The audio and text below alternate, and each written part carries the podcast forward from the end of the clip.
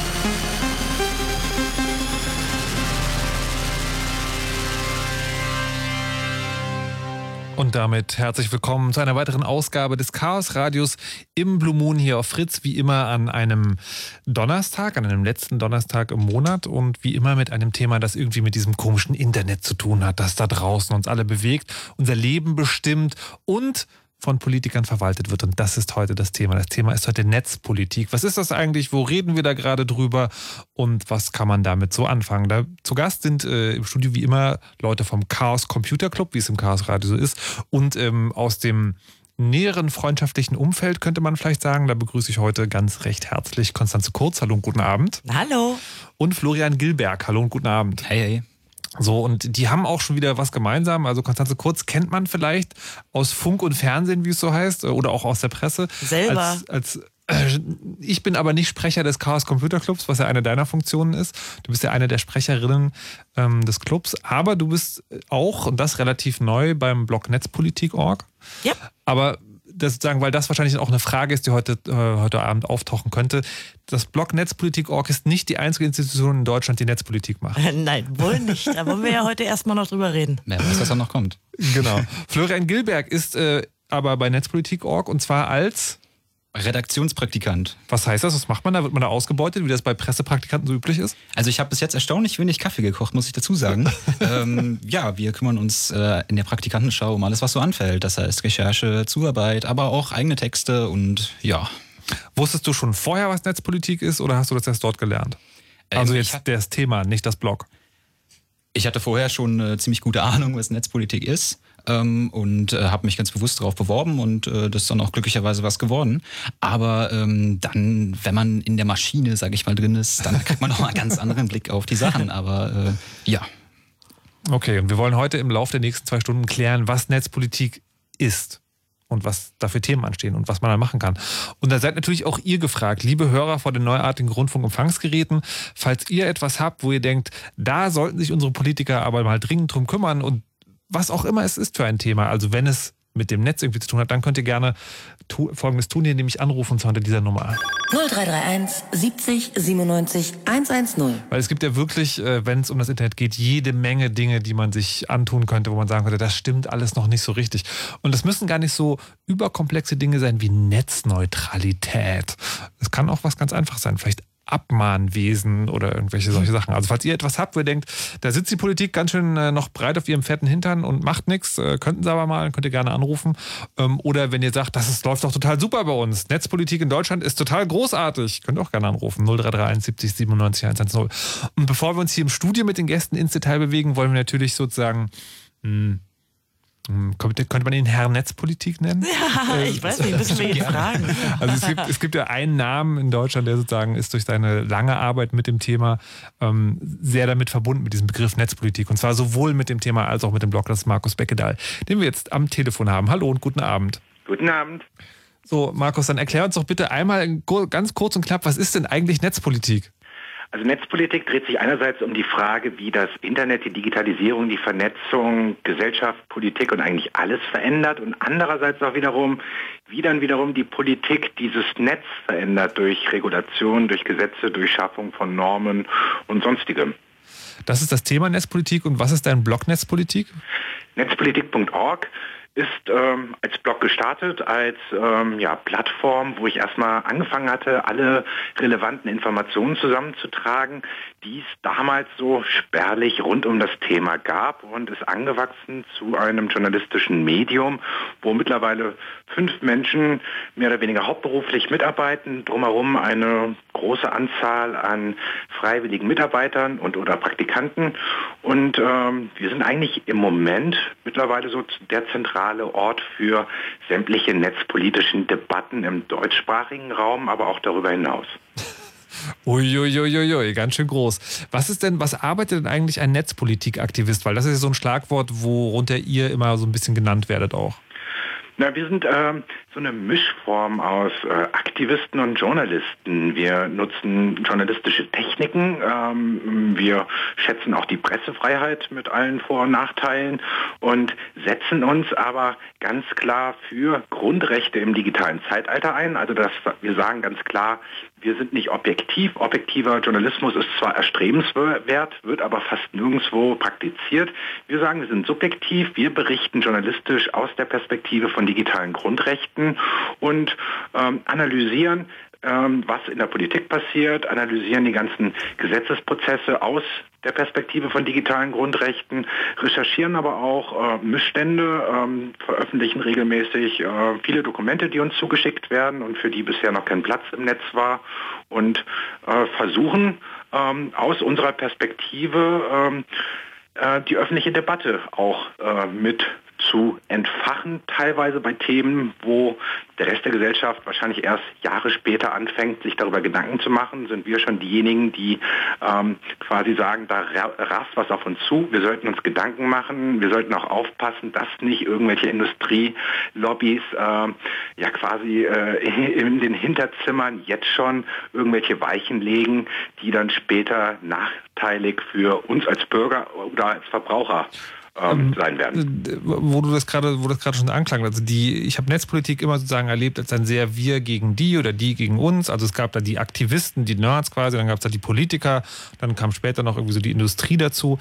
Wie wichtig in dieser Rolle ist denn eigentlich noch oder in diesem ganzen Themengebiet ist denn überhaupt noch der normale User, also quasi jetzt auch die Hörer dieser Sendung oder halt irgendwelche anderen Leute? Wir sind die Wichtigsten. Also ich meine, wir sind die Bürger, wir sind die Nutzer. Nee, warte, da, da muss ich gleich nochmal noch fragen. Siehst du dich tatsächlich noch als Teil dessen oder bist du nicht Teil sozusagen eines politischen Betriebs, der sich auch schon sozusagen so ein bisschen verselbstständigt hat? Hm, du meinst jetzt, äh, ob wir uns in irgendeiner Blase bewegen, äh, wo man nicht mehr genau weiß, äh, was der normale Nutzer denkt.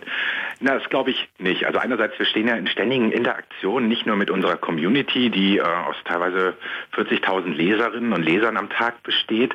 Ähm, wir äh, gehen ja auch sehr häufig raus, also wir sind auf sehr vielen Veranstaltungen, Diskussionen präsent und wir sind so eine Art ähm, Brücke zwischen, sagen wir mal, den Nerds, den Hackern auf der einen Seite, denjenigen, die äh, am Austesten sind, was sind so die Grenzen der Digitalisierung, die wir gerade erleben und dem Rest der Gesellschaft. Und wir versuchen als so diese Brückenfunktion äh, auch gegenseitiges Verständnis ähm, zu äh, wecken und gleichzeitig aber auch Übersetzer zu spielen zwischen dem, was da im Netz passiert und dem, was die Gesellschaft jetzt vielleicht noch nicht ganz realisiert, wie, wie äh, oder inwiefern sie davon betroffen ist. Jetzt äh, noch eine letzte Frage an dich. Das ist die, äh, ob du eine Frage hast. Also es gibt ja heute die Möglichkeit, dir anzurufen unter 0331 70 97 110 ähm, und vielleicht eine Frage zur Netzpolitik zu stellen oder auch zu beantworten. Was würdest du denn gerne von den Hörern wissen in Bezug auf dieses Themenfeld? Also ich würde gerne wissen, was äh, was die Gründe sind, äh, was Menschen abhält, äh, für ihre eigenen Rechte einzutreten.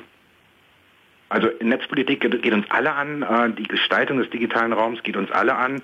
Äh, eigentlich sollte da jeder zusehen, dass er oder sie sich daran beteiligt, äh, weil wenn wir jetzt nicht genau aufpassen, dann werden wir irgendwann vielleicht in Unfreiheit äh, oder noch mehr in Unfreiheit im äh, digitalen Raum unterwegs sein. Und da ist ja die Frage, äh, was hält euch ab, gegen diese ganzen Missstände jetzt nicht aktiv zu werden? Alles klar, ihr habt es gehört, liebe Leute da draußen. Was hält euch ab, äh, an euch an Netzpolitik zu beteiligen oder dafür zu interessieren? Markus Becke, da war das Netzpolitik-Aktivist vom Blog Netzpolitik.org mit dem Thema Netzpolitik. Vielen Dank. Danke. Bis dann. Tschüss. Tschüss. So, da haben wir es geklärt von dem Mann, der es quasi, äh, man kann schon, man kann schon mal große Worte benutzen, der Mann, der sozusagen dafür verantwortlich ist, hauptsächlich mit, dass dieses Thema auch so groß ist in Deutschland. Ähm, und wie gesagt, die Frage an euch äh, geht raus, wie viel macht ihr selber Netzpolitik und wenn ihr nicht viel macht, und das klingt ja so ein bisschen durch, ne, dieses sozusagen, wir reißen uns hier den Hintern auf und machen ganze Netzpolitik, aber wenige Leute machen damit, was hält euch davon ab oder was interessiert euch daran nicht? Ich frage mich jetzt die ganze Zeit noch, wie man das anders formulieren kann. Da weil ist die ein bisschen Hörerbeschimpfung am Anfang, oder? Naja, Warum seid ihr so inaktiv? Naja, aber, aber wenn, jetzt, wenn jetzt jemand sagt, der das seit, seit wie vielen Jahren gibt es das? Gibt das Blog und die Arbeit geht auch schon ein bisschen länger? Na, über zehn Jahre. Zehn, genau, sozusagen, ja. wenn Sie mal nach zehn Jahren sozusagen, wenn, wenn das die erste Frage ist, die ihm einfällt, ja, die Frage, warum interessiert ihr euch nicht dafür, dann ist ja vielleicht doch ein bisschen was dran. Könnte sein. Mhm, da muss man vielleicht der, der, Ehrlichkeit halber sagen, das war ja nicht sozusagen eine abgesprochene Frage, sondern die musste er ja spontan. Die musste er sich jetzt spontan ausdenken, genau. Ja. Ähm, und äh, vielleicht ist ja auch da draußen jemand, der denkt so, hey, Moment mal, das stimmt überhaupt gar nicht. Ich mache ja voll Netzpolitik und interessiere mich und so. Dann kann auch gerne anrufen. 033 70 97 110. so, ähm, bevor wir zu Konstanze Kurz kommen, die ja auch schon ein bisschen länger in dem Thema drin steckt, Florian, was ist denn eigentlich Netzpolitik? Also was jetzt sozusagen ein paar Monate, zwei, drei Monate? Äh, seit Anfang Januar, genau. Seit Anfang Januar. Äh, Praktikant bei Netzpolitik. Hast gemeint, du hast dich vorher für das Thema schon interessiert. Was hat dich da interessiert? Wie bist du da hingekommen? Es ist halt, ähm, ja, ich habe auch schon mit vielen Leuten anderen, mit anderen darüber gesprochen. Es ist halt sehr unterschiedlich, wie Leute an das Thema rangekommen sind. Bei mir ist es ganz ähm, akut losgegangen mit den Enthüllungen von Edward Snowden. Ähm, oder sogar noch ein bisschen früher in der ganzen Materie, weil Netzpolitik ist auch Urheberrecht, finde ich, viel, ähm, ist es mit den ganzen ACTA-Demonstrationen losgegangen, wo wirklich viele, viele auf die Straße gegangen sind und gezeigt haben, dass es so nicht funktioniert, dass Geheimverhandlungen, die uns alle betreffen und uns in unseren Grundrechten im Internet beschränken, äh, dass das so äh, nicht passieren okay, kann. Okay, also jetzt muss ich mal kurz äh, Snowden-Enthüllungen, da gehe ich jetzt davon aus, das hat vielleicht schon jeder gehört, der jetzt diese Sendung hört, auch nur zufällig, aber ACTA ganz kurz erklären, was das ist? ACTA, das war eine Initiative auf der europäischen Ebene, die im Geheimen, wie jetzt übrigens auch TTIP, verhandelt werden sollte, die äh, Urheberrecht ähm, im Internet das sollte quasi ein internationaler ähm, ein Abkommen sein zwischen sehr vielen Ländern. Also das heißt, äh, glaube ich, der Streitpunkt war im Wesentlichen, dass die Verhandlungen und die Inhalte ähm, sehr lange geheim waren. Das hat den Protest, glaube ich, sehr befeuert. Ja. Ganz genau. Und darüber auch mit der ähm, Transparenz, dass man da halt dann hingekommen ist, dass, dass man einfach merkt, Mensch, da passieren Sachen, die uns alle extrem betreffen werden in äh, nicht allzu ferner Zukunft und äh, dagegen muss man was tun. Aber was hatte das für dich mit dem Netz zu tun? Also was sozusagen, was macht das ganze Netz politisch? Ja, einfach der, der Eingriff in die Freiheit. Das, was ich persönlich als, als meine Freiheit im Internet wahrnehme. Und zwar eben da muss ich jetzt aufpassen, dass ich, nicht, dass ich jetzt nicht in die Raubkopierer-Ecke gestellt werde. Ja, natürlich. ja, aber äh, der Freiheit von Informationen. Ähm, nicht nur von, äh, natürlich auch von Inhalten von Künstlern und ich meine, es gibt auch Modelle mittlerweile, die sich entwickelt haben, die Künstler auch entlohnen, äh, die halt von fixen Bezahlmodellen weggegangen sind. Also Streaming-Portale zum Beispiel, aber sowas wäre mit ACTA zum Beispiel ja auch nur sehr eingeschränkt, äh, denke ich mal, möglich gewesen. So, jetzt, hab, jetzt haben wir schon sagen, innerhalb, also innerhalb des Versuches zu erklären, was Netzpolitik eigentlich ist, haben wir schon Snowden-Enthüllungen, äh, Geheimverhandlungen zu einem Wirtschaftsabkommen und die Frage, wie ist es eigentlich mit dem Urheberrecht im Internet? Kannst du noch mal zusammenfassen, was ist Netzpolitik? Netzpolitik ist ein großer Haufen Themen. und die werden auch gefühlt immer mehr und es ist teilweise schwer, wie du das sagst, den Überblick zu behalten. Äh, für jeden ist, und das ist auch irgendwie wichtig, für jeden ist Netzpolitik auch irgendwie ein bisschen was anderes, mit dem ich so ein bisschen gesprochen habe. Ähm, jeder setzt da andere Schwerpunkte. Viele sagen, Mensch, ich fühle mich von Geheimdiensten extrem bedroht und überwacht. Andere sagen, ich finde nicht gut, was äh, Internetunternehmen mit meinen Daten machen, was die erheben. Wieder andere sagen, ähm, Mensch, die Netzneutralität, das ist ein Thema, wir brauchen alle, wir müssen alle vom äh, alle Pakete sollen gleich behalten werden, alle sollen die gleichen Chancen im Internet haben. Äh, wieder andere sind beim Urheberrecht und so weiter. Also es ist eine breite Themenpalette, die aber in der Summe genommen so eine unglaubliche ähm, Auswirkung auf uns alle hat und jetzt schon hat, in der Vergangenheit hat und auch in der Zukunft haben wird, äh, dass es sehr bedeutsam ist, da genau hinzugucken. Okay, also zusammengefasst, so irgendwas mit Internet und das ist wichtig, weil es überall ist. Hm. Konstanze Kurz. Was, was ist Netzpolitik? Da bin ich mal gespannt. Einfach und verständlich erklärt. Ja, ich glaube natürlich, dass meine Sicht ein bisschen einfach eine andere ist, weil, weil schließlich die, die Kämpfe sich ja länger ziehen. Also ich meine, Florian ist einfach ein bisschen jünger als ich selbst. Und äh, wenn man irgendwie so zehn Jahre sich mit diesen Sachen auseinandersetzt, dann äh, hat man, glaube ich, ein bisschen einen anderen Blickwinkel. Ich habe mich lange mit diesem Begriff Netzpolitik äh, nicht so richtig anfreunden können. Damit hatte ich lange Probleme. Ich fand es immer besser, Technologiepolitik zu nennen oder Digitalpolitik. Mittlerweile sehe ich aber auch einfach ein, dass sich der Begriff irgendwie etabliert hat. Ähm, äh, war halt mal eine Nische, wo sich wenige, die sich mit Technik auskannten, über ziemlich enge Kreise äh, und deren Regulierung gestritten haben. Aber wenn man heute drauf blickt, ist es halt ähm, ganz klar äh, oft äh, sehr viele wirtschaftliche Fragen, die sich damit verbinden. Klar, in den Beispielen, die, die Florian so hatte, sieht man das ja gut. Also die ACTA-Proteste sind auf jeden Fall auch Proteste gewesen gegen äh, die Durchsetzung der kommerziellen Interessen ohne Nutzerbeteiligung. Also da ging es sicherlich auch um ökonomische Interessen. Und wenn man jetzt auf die letzten Beispiele von Florian blickt, jetzt die Enthüllungen von Edward Snowden, na, da kommen, da kommen wir an eine ganz andere Ebene von Spitzenpolitik. Also längst nicht mehr diese technische Nische. Und dann ist für mich natürlich Netzpolitik, ich würde schon noch ein bisschen weiter fassen. Neben der Urheberrechtsdebatte ist äh, gehört für mich heute dazu auch äh, die Gestaltung von äh, unserer Arbeitswelt. Äh, wie arbeiten wir mit Maschinen? Wie gehen wir damit um? Wie ändert sich ein Zusammenleben, wenn es dominiert ist, einfach durch technische Infrastruktur, durch die Geräte, die wir mit uns rumtragen? Also für mich sind die Fragen größer geworden mit den Jahren, aber deshalb natürlich umso spannender, klar. Aber jetzt ist äh, alles, was ihr sagt, hat damit zu tun, ähm, Netzpolitik ist, wie wir mit dem Internet umgehen oder wie wir mit dem Internet umgehen dürfen oder was dort passieren darf. Oder Und was halt andere dürfen, genau. Aber das ist die Frage, sagen, ob wir überhaupt Internet haben, ist keine Netzpolitik. Ich Also, würde sagen, dass die Breitbandfrage, also sowas auch wie, ähm, ist das eigentlich was, womit eine, eine Bevölkerung versorgt werden muss, deutlich dazu zählt. Wird auch in den Jahren, jetzt in den letzten drei Jahren, würde ich sagen, netzpolitisch ziemlich stark äh, mitdebattiert. Es gibt noch einen Aspekt, den wir nicht so hatten bisher. Zur Netzpolitik gehören für mich heute sehr viel mehr rechtliche Fragen als früher. Einfach klar, es gibt sowieso mehr Gesetzesvorhaben, aber es wird auch sehr häufig sehr juristisch argumentiert, während früher die Diskussionen sehr viel mehr äh, oder viel mehr nur technisch waren. Ähm, ich glaube, da hat sich eine Menge getan, woran man sehr gut sehen konnte, was eigentlich Netzpolitik ist, war in der letzten Legislaturperiode die Enquete-Kommission des Bundestags, die ja so ein breites Feld hatte. Mal die kurz sagen, was, was das war? Na, die, der Bundestag hat sich eine Enquete-Kommission, die eine Untersuchungskommission ist gegeben, die sozusagen alle netzpolitischen Themen in unterschiedlicher Qualität und so, auch so Zeit debattiert hat. Und dazu gehörten dann aber auch so Bürgerbeteiligung noch, Transparenzfragen, Open Data Fragen, sehr viel, also sehr breites Feld. Und diese Untersuchungskommission hatte das Ziel, die zukünftigen Politiker zu beraten, indem sie einen abschließenden Bericht verfasst hat und versucht hat, eine Analyse zu machen. Wir haben gleich noch einen Anrufer, glaube ich. Da geht es dann natürlich auch um, die, um das Breitbandding. Noch kurz eine Frage zu der Enquete-Kommission. Das ist ja also quasi Experten setzen sich hin und sagen der Politik dann, was sie von dem ganzen Thema halten. Ja, ich fand ganz spannend, wie sich die zusammensetzte. Ne- So eine, so eine Enquete-Kommission ist ja zur Hälfte Politiker Ja. und die andere Hälfte sind Sachverständigen. Ja. Und die Sachverständigen bildeten ziemlich gut ab, was Netzpolitik heute ist. Nämlich die überwiegende Teil, also der überwiegende Teil im konservativen Lager waren kommerzielle Lobbyisten, während sich auf den Oppositionsbänken also die verschiedenen NGOs oder eben Markus Becketer war auch bei für, für Netzpolitik.org und also, fand ich jetzt interessant und für die SPD saß da sozusagen eine Vertreterin vom, vom Verbraucherschutzzentrale. Das war interessant, wie sich genau die Streits, nämlich äh, um Geld und äh, Juristen waren natürlich auch da, äh, Also- wie sich die so abbildeten in Personen. Das heißt also, ich wollte eigentlich jetzt die Frage stellen, haben die Politiker denn überhaupt darauf gehört, was die Experten gesagt haben? Aber ich, die erübrigt sich ja dann, weil dann hat quasi jeder die Experten eingeladen, die das gesagt haben, was man eh schon geglaubt hat. Ja, das damalige Regierungslager bestehend noch aus FDP und CDU hat auch immer im, ausschließlich und immer im Block abgestimmt.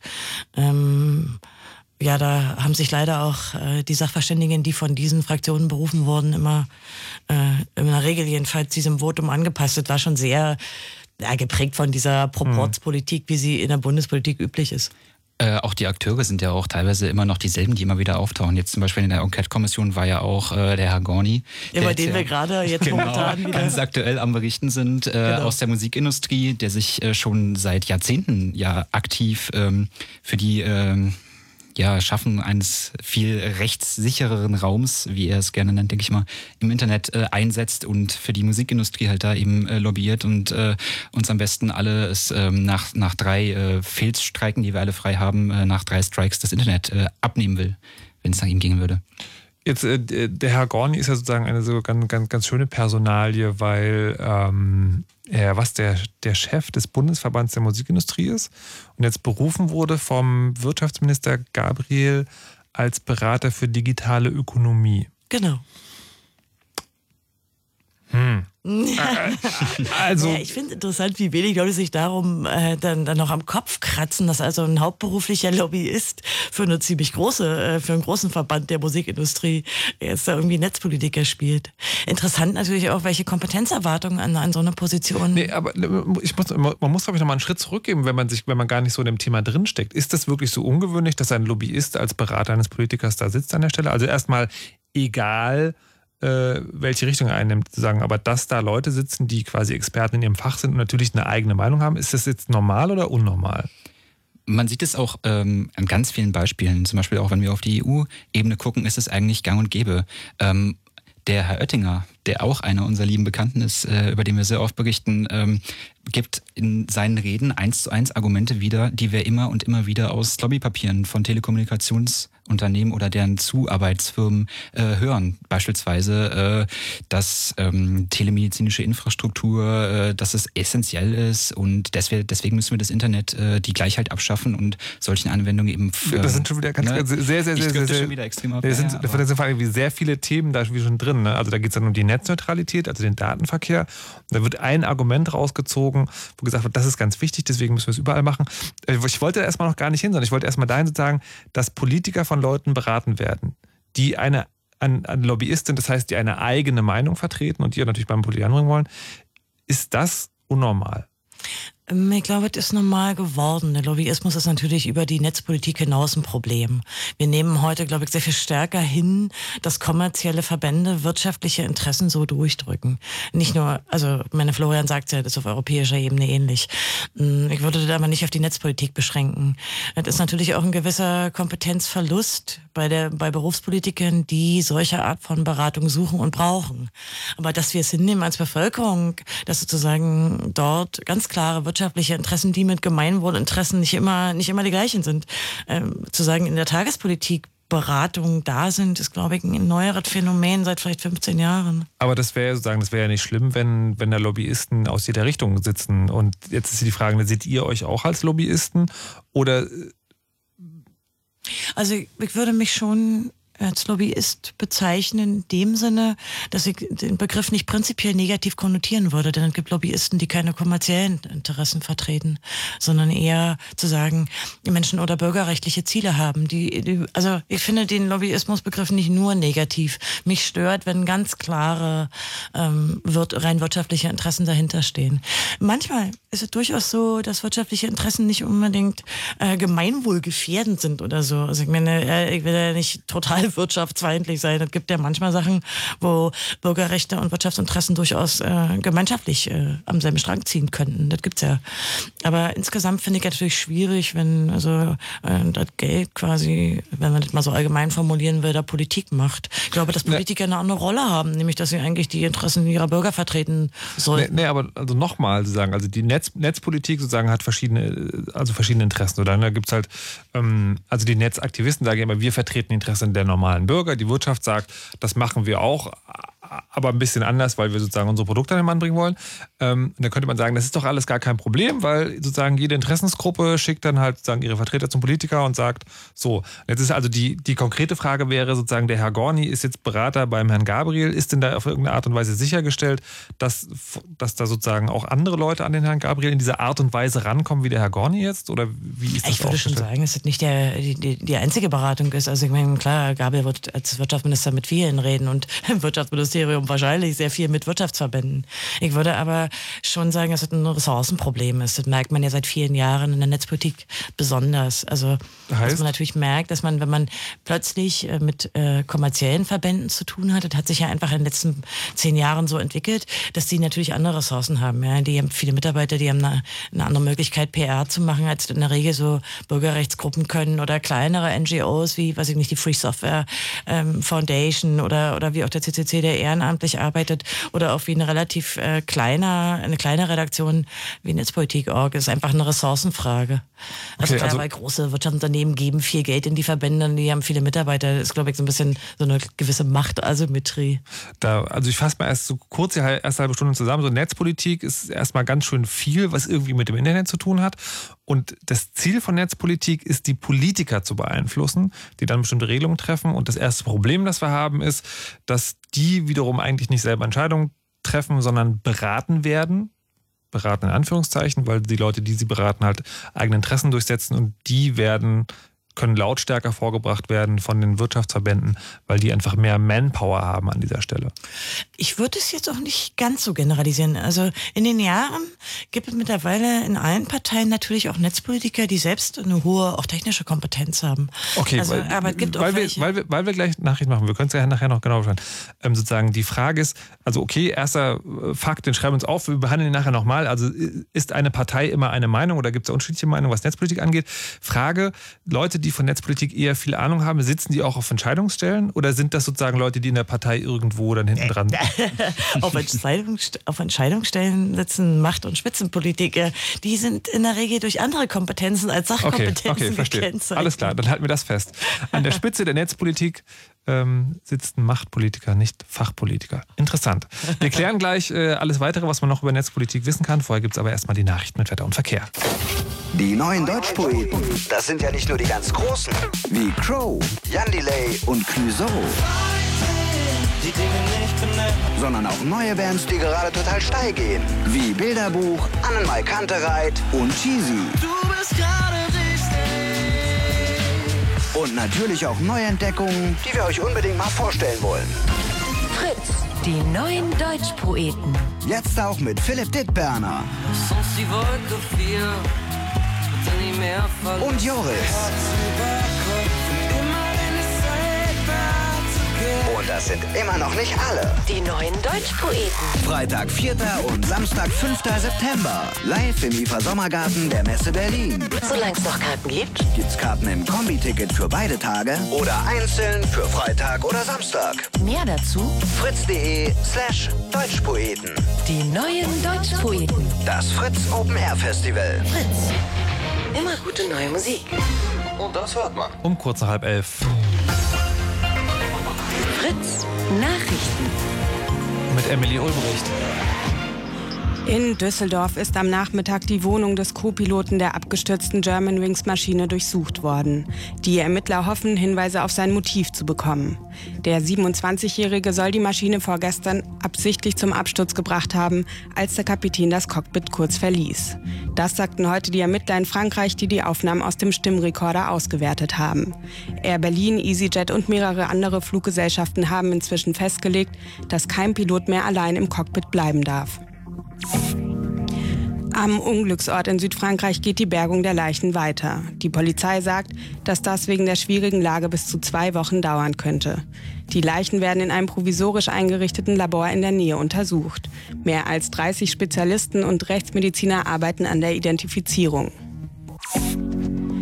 In Berlin hat die Echo-Verleihung mit einer Schweigeminute für die Opfer der abgestürzten Germanwings-Maschine begonnen. Als Zeichen der Trauer waren auf der Bühne 150 Kerzen aufgestellt, eine für jeden Toten. Die ersten Echos wurden schon verliehen. Zum zweiten Mal hat Helene Fischer den Preis für das Album des Jahres gewonnen. Den Echo als bester deutscher Künstler in der Kategorie Rock-Pop bekam Herbert Grönemeyer.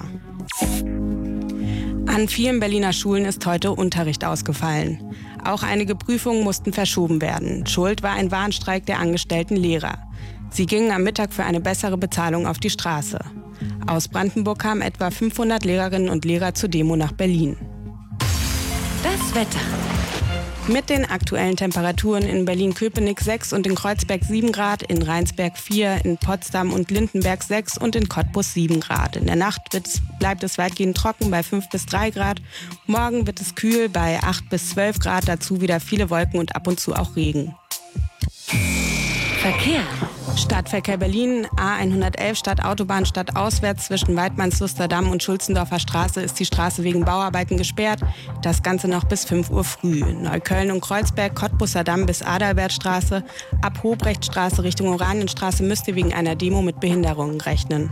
Charlottenburg-Masurenallee zwischen Theodor-Heuss-Platz und Messedamm gibt es Behinderungen wegen der Echo-Verleihung. Das Ganze noch bis morgen früh 5 Uhr. Mitte, die Invalidenstraße ist zwischen Gartenstraße und Caroline-Michaele-Straße wegen Bauarbeiten Richtung Moabit gesperrt und nach Brandenburg auf der A9 Berlin Richtung Leipzig zwischen Belitz und Brück, Brück gab es einen Unfall. Da liegen Gegenstände auf der Fahrbahn und die rechte Spur ist gesperrt. Allen unterwegs eine gute Fahrt. Fritz ist eine Produktion des RBB. Und wenn ihr diesen Sound mögt, oder diesen Sound, dann hört doch mal den Fritz Soundgarden mit Schirkan. Immer dienstags ab 20 Uhr und im Radio. Oder jederzeit auf fritz.de slash Musikstreams. Fritz.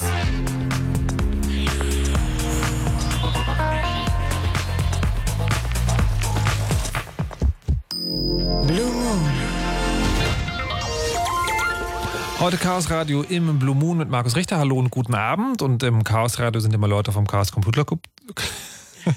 Chaos Computer Club zu Gast, heute in Gestalt von Konstanze Kurz. Hallo und guten Abend. Hallo. Und äh, zu Gast vom Blog Netzpolitik.org ist Florian Gilberg. Hallo und guten Abend. Hallo. Und wir sprechen heute mal ganz allgemein über Netzpolitik. Was ist denn das eigentlich? Weil das ist jetzt schon sozusagen so ein, allgemein verwendeter Terminus. Immer mal wieder fällt der Netzpolitik-Dinge werden da entschieden und man weiß vielleicht gar nicht mehr so genau, was das ist, wer dahinter steckt. Und das wollen wir heute Abend alles mal erklären. Natürlich auch die Themen, um die es gehen soll. Und ihr sollt anrufen. Ihr sollt anrufen, wenn ihr glaubt, bei der Politik, die in unserem Land gemacht wird, da fehlt noch was in Bezug auf das Internet. Das Internet ist euch zu schmal, was ihr bekommt, oder da gibt es euch zu viele Verbote oder vielleicht auch zu wenige. Und äh, all diese Dinge könnt ihr tun und heute mal loswerden hier im Chaos Radio im Blue Moon, wenn ihr Folgendes tut, und zwar anrufen. Eure Meinung? Jetzt anrufen. 0331 70 97 110. Vielleicht ärgert euch ja auch, oder ihr findet super, dass Herr Gabriel gerade vorgeschlagen hat, dass Vorratsdatenspeicherung noch eine total super Sache wäre. So, ähm, erst noch kurz die erste halbe Stunde zusammenfassen. Wir haben schon mal geklärt, was Netzpolitik ist, nämlich so grob irgendwie alles, was im Internet reguliert werden kann, darf und soll. Und das das Problem ein bisschen ist, die Entscheidungen darüber, was Netzpolitik ist oder was da passiert, werden von den großen Politikern an den Spitzen, also von den Ministern und den Vorsitzenden getroffen. Und das sind, äh, wie Konstanze vorhin gesagt hat, Machtpolitiker, keine Sachpolitiker. Das heißt, ich entnehme dem sozusagen, die haben nicht so doll viel Ahnung von dem Thema, lassen sich deswegen halt immer beraten und beraten tun die Leute, die am besten an die Politiker rankommen und das sind eher die Wirtschaftsverbände mit äh, viel Geld und Manpower, die Lobbyisten anstellen können und nicht so sehr die Nichtregierungsorganisationen, wie es so schön heißt. Die Themen können wir gleich noch genau besprechen. Ihr seid ja, wie gesagt, aufgerufen anzurufen, um zu sagen, was euch in der deutschen Netzpolitik stört und Lennart hat zum Telefonhörer gegriffen aus Berlin Mitte, 17 Jahre alt. Hallo Lennart. Ja, meine Frage ist, wenn ich das Thema Netzpolitik höre, warum gibt es im Jahre immer noch, im Jahre 2015 immer noch dieses schöne Problem äh, namens Drosselung? Ich meine, ich bin äh, stationär mit dem Internet unterwegs und mit dem Smartphone ist es eigentlich kein Problem, aber wenn man quasi so allgemein nur äh, über das mobile Funknetz zugreifen kann, dann ist es doch echt kacke, wenn man auf Steinzeitniveau surfen darf. Also, Warum? Also, dass das sozusagen ähm, dass das störend ist, das wird sicherlich jeder bestätigen können, der am, in der Mitte des Monats mal die Meldung bekommen hat, so, wir drosseln jetzt Ihren Internetverkehr, buchen Sie zu für 400 Milliarden Euro ein weiteres Megabyte. Ähm, aber äh, bevor wir über das Warum reden, wollen wir von dir gleich gerne nochmal wissen, äh, hättest du gerne von der Politik, dass sie das ändern, also dass sie sagen, so, dass sie quasi den, der Wirtschaft verbieten zu drosseln? Zumindest nicht so hart. Okay. Also, Gut, also, wir, wir, ja. Wir können ja gleich nochmal genau über Lösungsvorschläge diskutieren. Ähm, so hier, liebe, liebe Netzpolitikaktivisten, warum gibt es immer noch eine Drosselung? Warum, warum habt ihr da nichts gemacht? Ihr hättet doch mal hier das irgendwie klären können, bitte? Ja, es tut uns extrem leid. Ja, das möchte auch sein. dass wir das nicht schon früher gemerkt haben. Nein, also äh, ja, Lennart, ganz konkret zu deiner Frage. Ähm, ich, da kann man das wieder extrem sehen. Ich meine, wer bringt dir das Internet auf dein Handy? Das machen ja die Telekommunikationsunternehmen. Und das machen ja auch andere Provider, die das bei dir durch die Telefonbuchse zu Hause ins WLAN bringen. Und die haben natürlich ein Interesse daran, Geld zu verdienen. Und die haben dann halt gemerkt, als, als es dann hochkam mit den Smartphones, Mensch, die Leute wollen unterwegs äh, aufs Internet auch zugreifen. Und zwar nicht so sich dann Jamba-Klingeltöne wie früher runterladen, sondern auch wirklich echt surfen. Äh, Mensch, da können wir doch mal ein anderes Modell einführen und dann machen wir halt nicht die Flatrate, weil wir merken, da gibt's halt nicht so viel Geld mit, sondern wir sagen halt, okay, Flatrate du. Ist es immer noch. Hm, wie bitte? Eine Flatrate ist es immer noch. Ich bezahle, also ich kriege ja äh, unendlich viel äh, äh, Daten. Ich, es wird nur halt gedrosselt. Ich muss ja nicht Zusatz zahlen, wenn ich quasi nicht High-End-Speed haben möchte. Ja, natürlich, klar. Ähm, das machen Da wollte natürlich. ich noch kurz einreden. Dazwischen. Also die Lennart hat sozusagen die Spitzfindigkeit der Telekommunikationsanbieter übernommen. Die sagen, na, was wollt ihr denn? Das ist doch eine echte Flatrate, weil man kriegt ja die ganze Zeit Internet. Fakt ist aber natürlich, dass wenn, wenn das sozusagen gedrosselt wird, dass es eigentlich nicht funktioniert. Also ich habe das selber ausprobieren dürfen. ähm, und wenn man sozusagen moderne Internetangebote, was heißt moderne, zeitgemäße Internetangebote versucht zu nutzen, wenn man irgendwie GPRS hat, das kann man vergessen. Also das ist im Prinzip kein Internet. Aber was steckt denn jetzt dahinter? Also sagen, klar, es gibt das wirtschaftliche Interesse, wenn wir, wir können halt mehr Geld damit machen. Aber wieso gibt es denn keine, oder gibt es denn überhaupt eine Politik dazu? Es gibt ähm, die Politik, die das versucht äh, zu regulieren, ähm, aber die ist halt sehr schwach. Die Telekommunikationslobby, wie wir ja in der ersten halben Stunde schon, äh, auf, äh, schon drauf gekommen sind, äh, ist sehr stark und äh, der Branchenverband, namentlich das zum Beispiel Bitkom, hat halt ein Interesse daran, dass das so bleibt, wie es momentan ist, weil man kann mehr Geld damit verdienen. Und die Leute, die sagen, wir wollen freies, offenes Internet, unbegrenzt, überall, jederzeit, ähm, da wird halt mit ganz vielen anderen Sachen auch gegen argumentiert. Ähm, also wir haben, glaube ich, mehrere Probleme, die man so politisch angehen kann, wenn man so diese, in diesem Bereich betrachtet. Einmal die ganze Frage von Breitband. Also inwieweit muss ein Staat irgendwie Anreize für wirtschaftliche Unternehmen setzen, dass sie möglichst gut ausbauen, also möglichst gute Kapazitäten anbieten können. Dann die Frage, die sich ja auch oft an die Politik richtet, wie transparent müssen Unternehmen sein in Bezug auf so eine, also Preise und Drosselungen, ja? Sodass also die Verbraucher, wenn es einen Wettbewerb gibt, auch gut vergleichen können. Mhm. Damit man eben wirklich sagen kann, ah, wenn ich einen neuen Vertrag mache, wer bietet mir wirklich welche Konditionen und muss nicht 90 Seiten äh, kleinen Text lesen. Also die, diese, diese Frage sind ja eher politische Fragen, weil da könnten ja die politischen Entscheidungsträger, zum Beispiel im Wege von Gesetzen, mehr Transparenz herstellen. Die könnten ja zum Beispiel Unternehmen zwingen, und deutlicher klarzustellen, was sie eigentlich für Konditionen haben. Dann kann man als Verbraucher besser wählen. Äh, in anderen Märkten stellt sich natürlich dann wieder die Frage, gibt es denn überhaupt ordentlich Wettbewerber? Also je nachdem, wie das so ausgestaltet ist. Und da mischt sich so, äh, werden sich so mehrere Themengebiete mischen, die schon lange heftig debattiert werden, aber letztlich von den jeweiligen Regierungen nicht wirklich angegangen worden. Naja, aber das sagen, also alles, also alles, was nicht die Frage ist, warum haben wir nicht unbegrenzt mobiles Internet, ist ja sozusagen, ist ja dem nachgeordnet. Also die Frage, wie man die Angebote klar formuliert, die würde sich ja gar nicht stellen, wenn einfach sozusagen genau. es, es, sozusagen Internet gäbe. Ähm, äh, ja, ich frage mich gerade sozusagen, wie äh, gibt's, also kann man das valide fordern, dass man sagt, so ihr dürft nicht drosseln, weil das ist menschenunwürdig? Man kann natürlich verschiedene Ansätze angucken, zum Beispiel in andere europäische Länder. Also was garantieren zum Beispiel andere Länder für typische Durchsätze? Also indem sie in der Regel ja so die alten Staatskonzerne und deren Konkurrenten, gibt es ja oft in europäischen Ländern, dass sie eben Anreize setzen, dass die mehr ausbauen. Ähm, da gibt's halt unterschiedliche Ansätze. In Deutschland ist es ja doch eher, wie soll ich sagen, durchschnittlich. Ja. Wenn man so guckt in die digitale Agenda, ja, äh, sind die Mehrbezahlen, die sie uns da für die Zukunft versprechen, nicht unbedingt, wie soll ich sagen, na ja, nicht unbedingt an der oberen Spitze. Äh, das andere ist natürlich, wie gesagt, äh, Regulierungen in Bezug auf, was muss ein Unternehmen dem Endverbraucher wie mitteilen, damit er eben vergleichen kann und eine informiertere Entscheidung treffen kann. Mhm. Das betrifft aber auch zum Beispiel Vertragslaufzeiten. Also wie lange muss ich denn so einen Vertrag zum Beispiel machen? Aber äh, das sagen, das ist jetzt aber schon auch ein Thema, das irgendwie so uns alle nervt irgendwie, mhm. also gerade am Monatsende, ne? oder beziehungsweise der Monatsmitte, wenn, wenn dann das Handy halt, wie er sagt, gedrosselt. Das ist aber auf der auf der netzpolitischen Agenda nicht so weit oben. Also eigentlich bei niemand habe ich das Gefühl. Na doch. die Drosselung war schon lange, sehr lange ja, im netzpolitischen Diskurs. Beim Breitband erst ein bisschen später. Naja, nee, aber das, aber wir reden, ich glaube, ein bisschen, ein bisschen aneinander vorbei, weil die, äh, weil es geht ja, also worum es Lennart geht, ist ja, glaube ich, sozusagen die Drosselung beim, ja. ähm, beim Smartphone. Und das nee, beim PC. Also, beim, also tatsächlich beim Stand-PC. Ich äh, bin da jetzt ein Sonderfall, aber die Telekom, äh, oder ich weiß nicht, irgendwer hat gesagt, dass äh, äh Internet auf ländlichem Gebiet abgedeckt ist, wenn 90 Prozent durch DSL oder LTE gedeckt ist. Das Problem ist, bei LTE wird irgendwann gedrosselt. Und das ist nicht irgendwann, sondern erst nach, sondern nach, weiß was ich, 30 Gigabyte, was äh, äh, bei DSL-Verbrauch relativ wenig ist. Also du willst sozusagen auch noch auf die Problematik, dass manche, die nicht gerade in großen Städten leben, natürlich äh, irgendwie, weiß ich nicht, am, am Rande irgendwie, am Rande von Städten schlechtere Netzversorgung haben und dass sich da auch in den letzten Jahren nicht viel getan hat. Äh, darauf jetzt nicht unbedingt. Okay, Lennart, Lennart, ich habe ein bisschen Problem, dir mittlerweile zu folgen. Was, was konkret ist deine Frage? Ich stelle sie nochmal, warum wird quasi nur auf 64 Kilobyte pro Sekunde, äh, Kilobit pro Sekunde äh, gedrosselt und weiß was ich nicht auf ein Megabyte, so dass es halbwegs angenehm ist.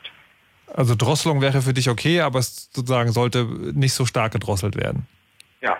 Und du redest vom, von tatsächlich von einem DSL-Anschluss, nicht von deinem ich Smartphone.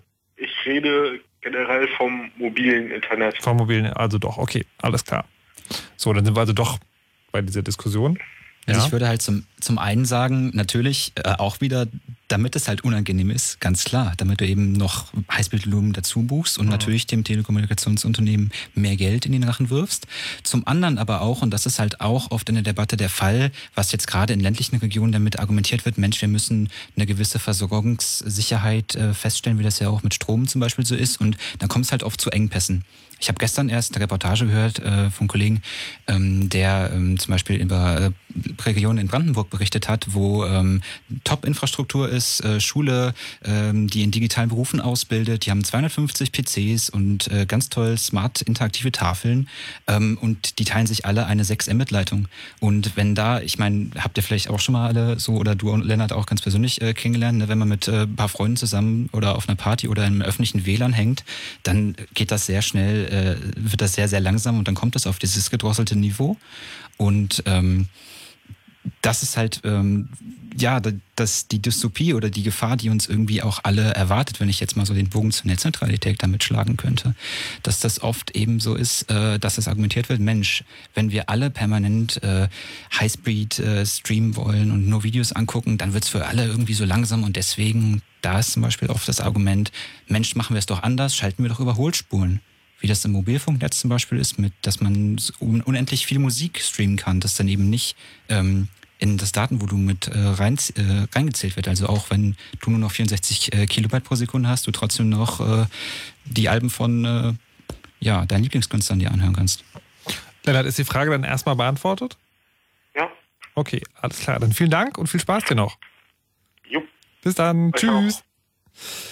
Ähm, ich wollte den Gedanken noch kurz weiterführen mit dem, ähm, gerade mit der, mit der Drosselung, weil die, man könnte ja auch sagen, ähm, die drosseln jetzt und das ist halt ein wirtschaftliches Interesse und da müsste man vielleicht politisch vorgehen. Aber ist das bei jedem Thema wirklich so? Da könnte man hier nicht auch sagen, das regelt schon der Markt irgendwie. Also muss man sich da als Aktivist immer reinhängen, weil ich könnte mir zum Beispiel durchaus auch vorstellen, wenn jetzt alle, alle Konzerne fangen an zu drosseln und sagen so hier, äh, ab 30 Gigabit, auch beim dicksten DSL-Anschluss ist erstmal Schluss, dann müsst ihr extra bezahlen, dass dann irgendwann einer der Anbieter auf die Idee kommt, naja, warte mal, irgendwie, wenn das alle machen und ich jetzt sage, 60 oder richtiges Internet, dann, dann kommen ja ganz viele Kunden zu mir. Dann so, also kann man sich da nicht auch auf, auf den Markt sozusagen verlassen oder ist das zu sehr Das ist natürlich ein Argument, was, was häufig gebracht wird, äh, unter den Marktgläubigen. Ja. Aber man muss natürlich gucken, welcher Markt. Äh, zum Beispiel unterscheidet sich natürlich der Mobilfunkmarkt vom Festnetzmarkt ganz erheblich. Weil wir halt immer noch von früheren Zeiten her, ich meine, wir hatten ja mal einen Staatskonzern sozusagen, wir haben halt äh, Festnetz äh, noch eine hohe Dominanz mhm. der Telekom. Während sich der Markt im Mobilfunkbereich anders darstellt. Also da haben wir halt nicht so einen großen Anbieter, der sehr hohe Marktanteile hat. Entsprechend natürlich andere Märkte, Funktionsmechanismen. Hm. Warte mal, und jetzt fällt mir gerade auf zu sagen, also wenn das wirklich so ist, dass der Festnetzmarkt noch eher dominiert ist von einem Staatskonzern und der Mobilfunkmarkt nicht, also der das Beispiel für die freie Wirtschaft wäre eher der Mobilfunkmarkt und dort ist die Situation mit dem Internet schlechter. Hm, vielleicht beantwortet das die Frage von selbst. Nee, gut, das ist aber natürlich auch, ist weiterhin natürlich eine Frage des Ausbaus. Ja, ja klar. Äh, und auch der Geschäftsmodelle, die die unterschiedlichen Anbieter im Mobilfunkmarkt haben und aber auch der Transparenz der Dienstleistung. Denn die Verbraucher müssen ja auch eine Möglichkeit haben, äh, einfach zu vergleichen. Und äh, wenn es zum Beispiel sehr schwierig ist für die Verbraucher zu wechseln, sie sehr langfristig gebunden sind und schlecht vergleichen können, äh, dann können sie natürlich ihre Marktmacht mit ihren Portemonnaies schlechter ausüben. Mhm. Ja? Und dann haben wir natürlich im Mobilfunkbereich äh, auch keine Bundesnetzagentur, die da groß tätig wird. Wir haben eine Behörde in Deutschland, die sich um den Festnetzmarkt besonders kümmert, weil eben da der alte Staatsmonopolist noch so eine hohe Macht hat, mhm. nämlich die Bundesnetzagentur, also die frühere RecTP, die ist jetzt umbenannt worden wie die meisten Behörden. Ähm, und die kümmert sich halt ganz wenig um diesen Mobilfunkbereich. Das betrifft die ganze Netzneutralität auch, weil sie eben argumentieren, na ja, Mobilfunk ist ja Wettbewerb, haben wir ja nicht so Probleme, müssen wir uns nicht so kümmern wie im Festnetz. Hm. Ja, dann muss ich auch noch was Drittes sagen. Und am Anfang, als es so losging mit äh, dem Streit um damals um die Drossel kommen und die ersten dieser, dieser Drosselungen, hat sich noch wenig Widerstand geregt. Erst als dann so das sich so durchsetzte, fing es an, viele Leute zu stören. Mhm. Also wie so ein typischer Effekt, weil viele merken es, viele stören sich dran. Äh, und dann kommt erst so ein bisschen Protest auf. Ver verzweifelt man da äh, als, als Aktivist manchmal ein bisschen, wenn man so denkt, Leute, wir haben euch vor fünf Jahren gesagt, dass genau das passieren würde. Und jetzt, wo es zu spät ist, regt ihr euch drüber auf. Was ist los mit euch? Äh, also ich kann mich darüber eigentlich nicht so ärgern. Ich kann aber verstehen, dass viele immer sagen, ja, sage ich, habe ich doch schon seit ja. Jahren gesagt. Aber das hilft halt auch keinem. Ne? Ja. Mir geht es in anderen Bereichen ja auch so. Also die jetzt nicht mit Technik zu tun haben. Da kriege ich ja Sachen auch erst später mit, äh, erst wenn sie mich dann wirklich irgendwie betreffen als Mhm. Verbraucher oder Mhm. so. Also ich habe da schon Verständnis für eine gewisse Schwerfälligkeit. Und ich möchte trotzdem auch nochmal über die Priorisierung sprechen. Also, weil die, ihr hattet ja am Anfang gesagt, ne, das Problem ist auch, dass, dass die sagen, die ganzen Leute, die auf der Aktivismusseite stehen, also Chaos Computer Club und anverwandte äh, und freundschaftlich verbundene Organisationen und Institutionen, haben ein Personalproblem, weil sie einfach nicht die fette Kohle haben und deswegen nicht 100.000 Leute abstellen können. Und jetzt gibt es ja, das haben wir auch schon festgestellt, in der Netzpolitik äh, ein ganzes Themenfeld. Und da gibt es halt so eine Sachen wie irgendwie Snowden-Leaks, Geheimdienstüberwachung, Vorratsansprache etc. etc. Und jetzt frage ich mich sozusagen bei diesem Drosselungsding, da könnte man ja auch sagen, so, ne, also gut, das ist halt doof, dass irgendwie nach 30 Gigabyte gedrosselt wird, aber 30 Gigabyte, das ist halt auch schon erstmal irgendwie ein bisschen Internet und es gibt ja dringendere Probleme. Ist, ist das so, dass Netzpolitik auf der Aktivistenseite priorisiert wird, was diese Themen angeht, weil es sozusagen dann wichtige und weniger wichtige Themen gibt? Also ich glaube, da muss man sehr stark unterscheiden, wer sich wofür einsetzt. Es gibt ja so NGOs, die sich für Menschen- oder Bürgerrechte im Netz einsetzen, die haben einen relativ engen Fokus, also spezielle Themen. Ein gutes Beispiel dafür ist sicherlich so die Free Software Foundation. Die hat halt einen bestimmten Fokus. Ja, da sind manche Bereiche der Netzpolitik dabei und manche nicht.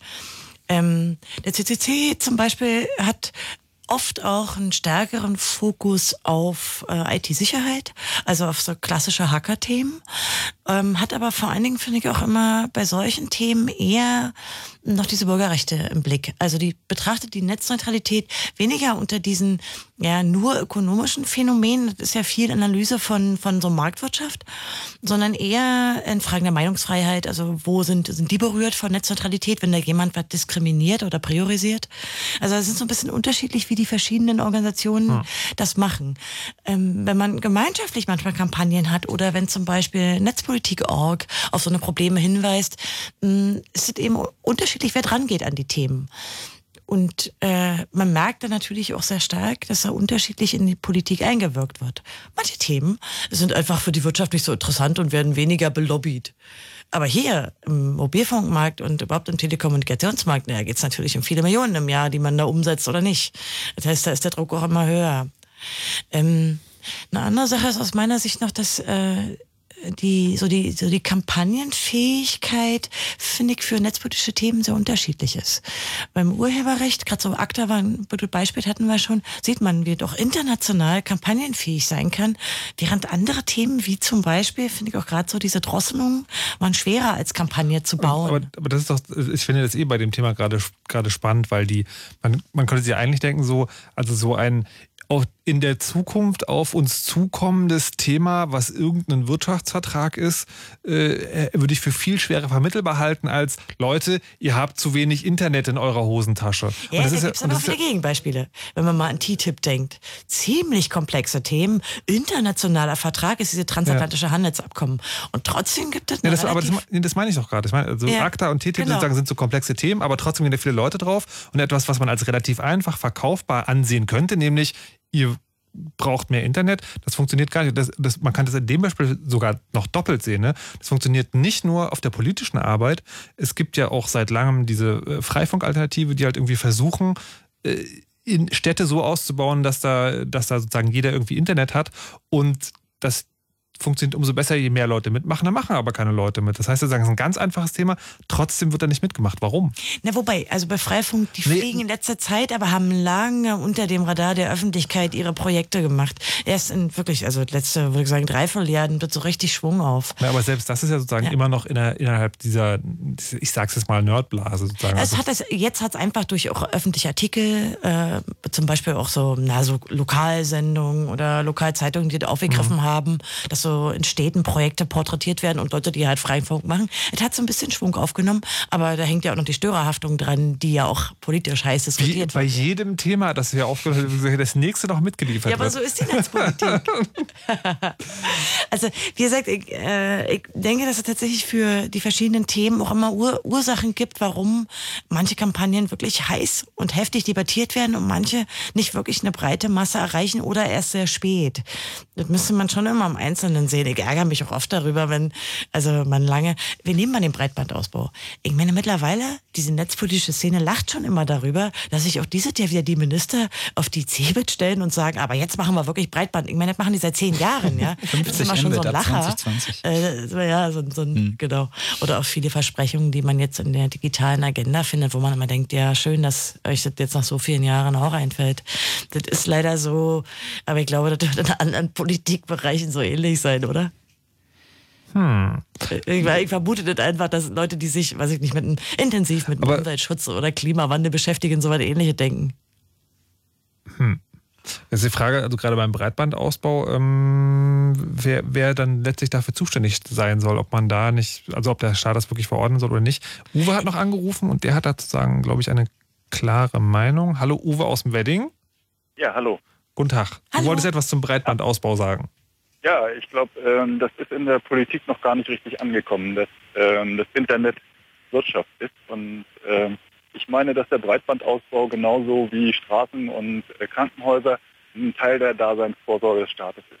Das muss der Staat bereitstellen. Wie er das tut, ähm, da hat er sicherlich viele Möglichkeiten.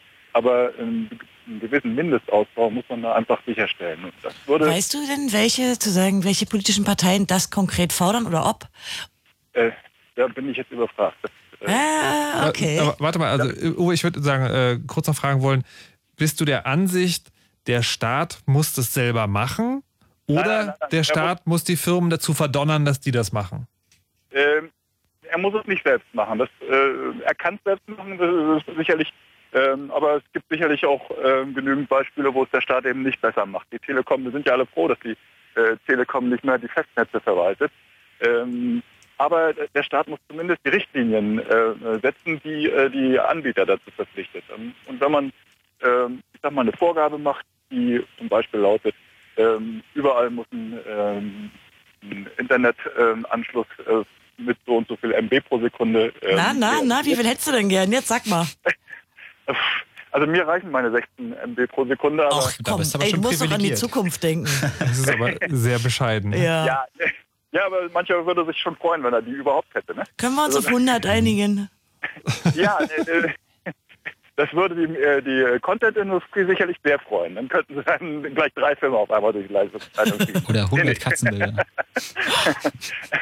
Aber also, ich meine, da gibt's ja mal die Problematik, ich meine, das wird ja auch schon ewig debattiert, dass natürlich ähm, in bestimmten Bereichen, also ich nenne jetzt mal wieder diese typischen ländlichen Gebiete, ich kann den Begriff auch nicht mehr hören, dass sich das ja wirtschaftlich dann immer nicht rechnet. Das sagen ja auch die Telcos, also Telekommunikationsunternehmen dann immer gerne. Wie würdest du da sagen, wie der Staat damit umgeht, wenn es also Ecken gibt, also kle- klein, klein siehst du nicht Dorf, äh, wo sich das für keinen Konzern rechnet, wird, soll er dann Niemand- gezwungen werden, die Kabel dahin zu legen? Niemand kommt auf die Idee zu sagen, ähm, Straßen ähm, in dieses abgelegte Nest äh, bauen wir nicht. Es ist selbstverständlich, dass eine Straße dorthin gebaut wird. Ja, aber wenn ich mal Seele, daran Uwe. erinnern darf, dass die Deutsche Bahn heute auch nicht mehr jeden Bahnhof anfährt, so, Das das gibt ja, ja, das ist, aber das, ähm, ich glaube, ich glaube, da ist, ähm, es muss sich, ähm, ähm, die Teile der Daseinsvorsorge sind aus meiner Sicht nicht mit der Wirtschaft zu betreiben. Das kann man nicht Wirtschaft, äh, mit, mit marktwirtschaftlichen Methoden betreiben. Klare Ansage. Ich wollte dich ja nur ein bisschen challengen, ich sehe das eh Nein, nicht. nein. ja, Äh, eine klare Ansage. Du meinst, das muss nicht man, äh, einen Marktmechanismen. Brief überall in den Briefkasten werfen kann und der zugestellt wird, äh, muss es selbstverständlich eben auch sein, dass man äh, einen Breitbandkabelanschluss ähm, setzen kann und damit auch arbeiten kann. Komm, lass das in einem Wahlen umsetzen. Nee, ja? ich, ich, wollte ich wollte gerade fragen, Uwe, wäre sozusagen eine eine Partei, die sowas äh, vorschlägt bei der nächsten Bundestagswahl für dich, ähm, wäre das ein starkes Argument, die dann zu wählen? Ähm, das ist ja ein Teil äh, der äh, Politik, das ist ja noch ein kleiner Ausschnitt. Ich glaube, das, das ist sicherlich äh, ein Gedanken oder eine, eine ähm, ähm, Erwägung, die mit einer Rolle spielt, aber ähm, das ist sicherlich nicht die einzige Erwägung. Äh, nee, nee, warte, warte, warte, warte. Also sagen, das ist jetzt die Frage. Also sagen, wäre es wichtig für dich genug, dass es einer der ausschlaggebenden Punkte wäre oder ist das für dich so unter ferner liefen? Äh, ich glaube schon, dass es wichtig ist. Also die ganze Netzpolitik ist, ähm, ähm, das ist die Zukunft, da wird man ähm, einfach auch sehr viel mehr den Fokus drauf setzen müssen. Ähm, ohne Netze, ohne äh, ähm, Datenbanken und ähnliches wird äh, Deutschland über kurze Zeit den Anschluss verlieren. Da wird einfach nichts mehr funktionieren. Ja. Die hm, aber dafür, dass du jetzt ja gar nicht weißt, welche Partei das tatsächlich fordert, oh, hast du diese Frau, wichtige... Frau Konstanze Kurz, ja, sagen Sie doch mal, welche Partei das fordern würde. Also ich, ich, weiß, die Piraten sind da ähm, ähm ein bisschen dran, aber... Äh, oh, glaubst du, die kommen im Bundestag? Äh, nein, nein, ich würde sie auch Frau, empfehlen. Frau Kurz, jetzt hören Sie doch bitte auf, den armen Mann und die armen Hörer so unentsäglich auf die Folter zu spannen und sagen Sie endlich, welche Parteien in dieser netzpolitischen Position mit Ihnen übereinstimmen. Nee, tatsächlich äh, hat äh, die Linke in ihrem Wahlprogramm für die letzte Bundestagswahl auch genau diesen Begriff der Daseinsvorsorge benutzt und äh, dafür auch sehr stark getrommelt, äh, dass sie ein bisschen anders sieht. Ähm, tatsächlich haben aber nach der Enquete-Kommission, da gab es ja sozusagen auch den Streit, ist Breitband-Daseinsvorsorge so ein bisschen Schwenk. Und zumindest in die Richtung haben sich auch andere Parteien bewegt. Also nicht so ganz, vielleicht nicht so klar. Also muss ja nicht gleich in Sozialismus enden, ja. Mhm. Aber es ist zumindest populärer geworden zu sagen, ja, da muss der Staat sich zumindest teilweise drum kümmern.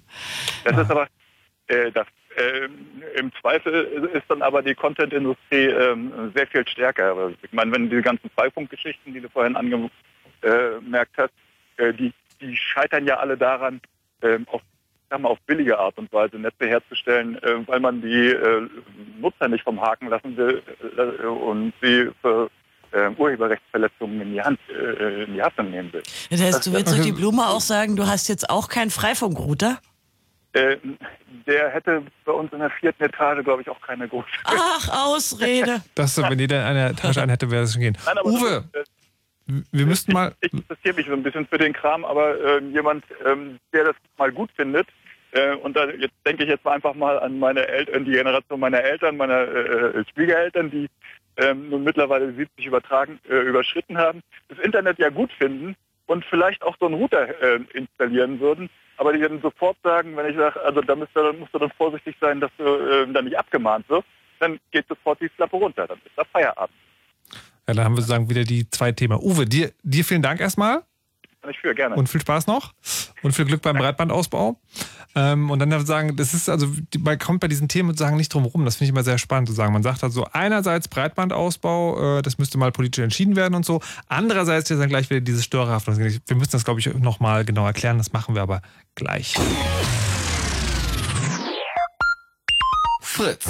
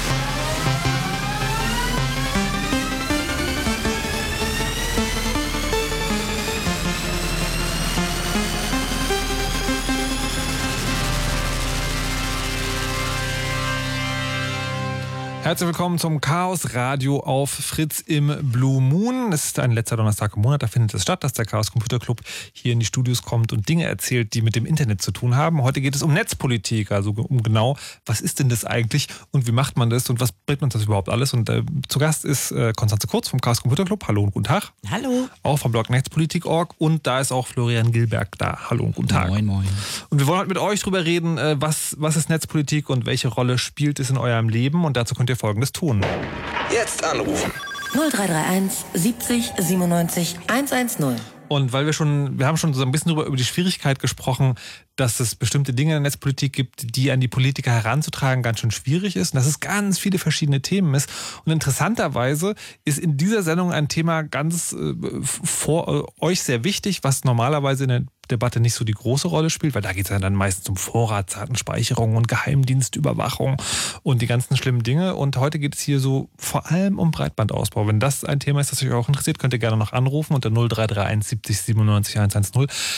Aber wenn ihr ein anderes Thema wollt, könnt ihr es natürlich auch gerne tun, weil Netzpolitik ist ja ein weites Feld. Und wir hatten gerade Uwe dran, der sagte, naja, das mit dem Breitbandausbau, da würde er von Netzpolitik schon erwarten, dass da geklärt wird, dass es halt ein, ja, ich will Menschenrecht, kann man das so sagen? Das ist vielleicht ein bisschen zu Na, groß. Daseinsvorsorge. Daseinsvorsorge heißt das Wort. Also sagen, dass das sollte schon der Staat sich darum kümmern, dass wirklich jeder darauf äh, Anspruch hat und das auch verwirklicht wird. Klaus hat auch noch angerufen aus dem Friedrichshain. Will dazu auch noch was sagen? Hallo Klaus.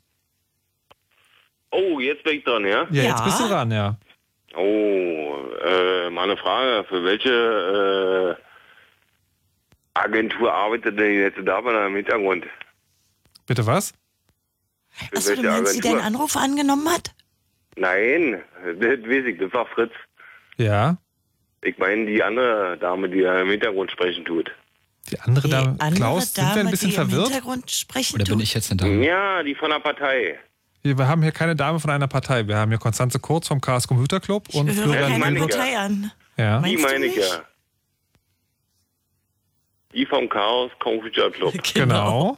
Die ist parteilos. Nee, glaube ich nicht. Sondern? Weil ich denke mal, dass du für, die, äh, für den äh, Rosa Riesen arbeiten tust. Für die Telekom? Jo. Ach du meine Güte, nein. Ja, wieso denn nicht? Klaus, wir, die, die Sendung ist nur zwei Stunden lang und für Verschwörungstheorien haben wir wirklich wenig Zeit. Nein, ich Hast habe du? auch keine Verschwörungstheorie. Doch, das ist Äh, eine pass auf, Verschwörungstheorie. Äh, warum will die, äh, warum will der Rosa Riese die Netzneutralität äh, Netzneutralität aufheben? Na, ich denke, der Konzern hat einfach wirtschaftliche Interessen. Ich So, glaube, kann, kann jetzt bitte einer von euch nochmal in einfachen Worten erklären, was Netzneutralität ist? also es geht bei Netzneutralität um die Frage, wer darf aus welchen Gründen Datenpakete priorisieren oder aber auch blockieren, In einfachen Worten. na, behindern, beschleunigen. Also die Frage, wer darf und aus welchen Gründen?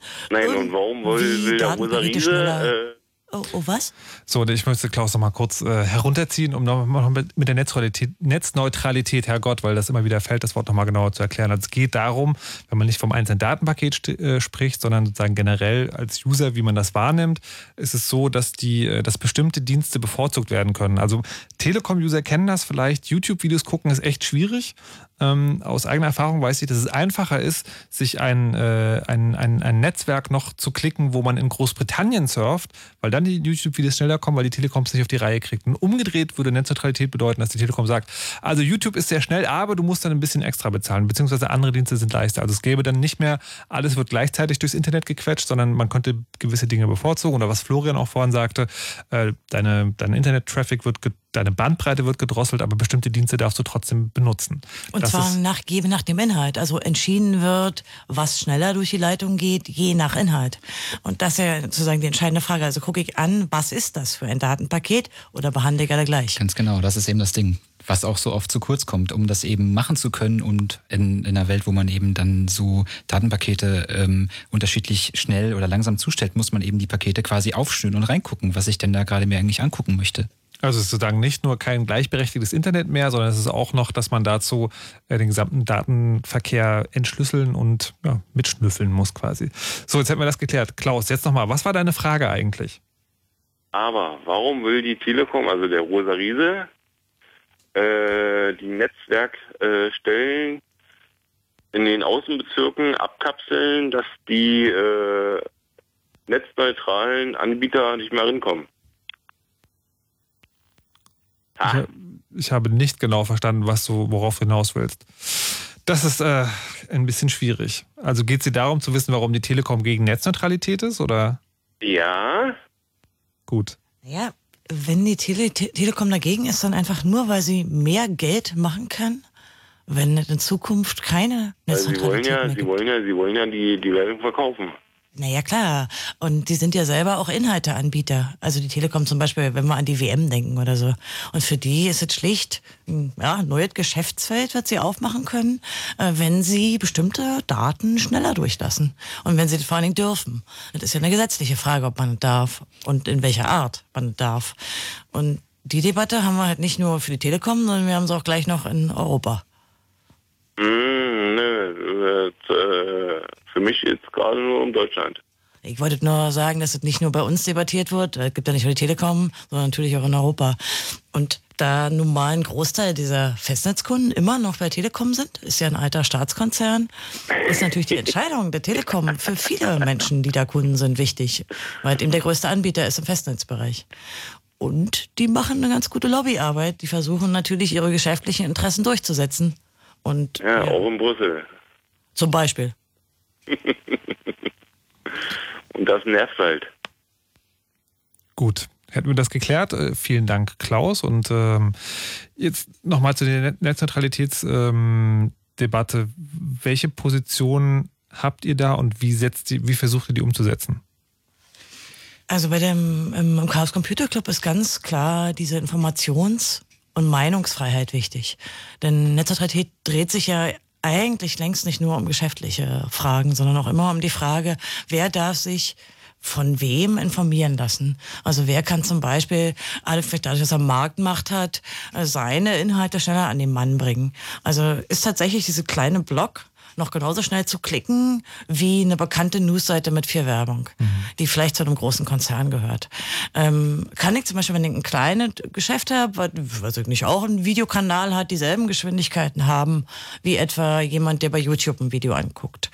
Äh, und das ist für uns eher auch eine politische Frage und auch letztlich wieder eine technische. Denn wie kann man denn so eine Netzneutralität brechen? Welche Technik braucht man denn, wenn man solche Filterungen, ja, Priorisierungen Regierungen, hm, wenn man die durchsetzen will.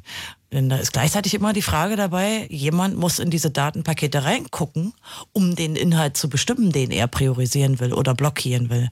Und da ist eine eminent politische Frage, ob jemand sozusagen während äh, der Verkehr durch äh, seine Infrastruktur läuft, in die Datenpakete hineinsieht und dann eben die Weiche nach links oder nach rechts stellt. Ähm, das heißt, so äh, richtig menschenrechtliche Fragen. Also Meinungs- und Informationsfreiheit sind ja, sind ja hohe Rechte. Mhm. Ganz genau, da wollte ich auch noch gerade anknüpfen.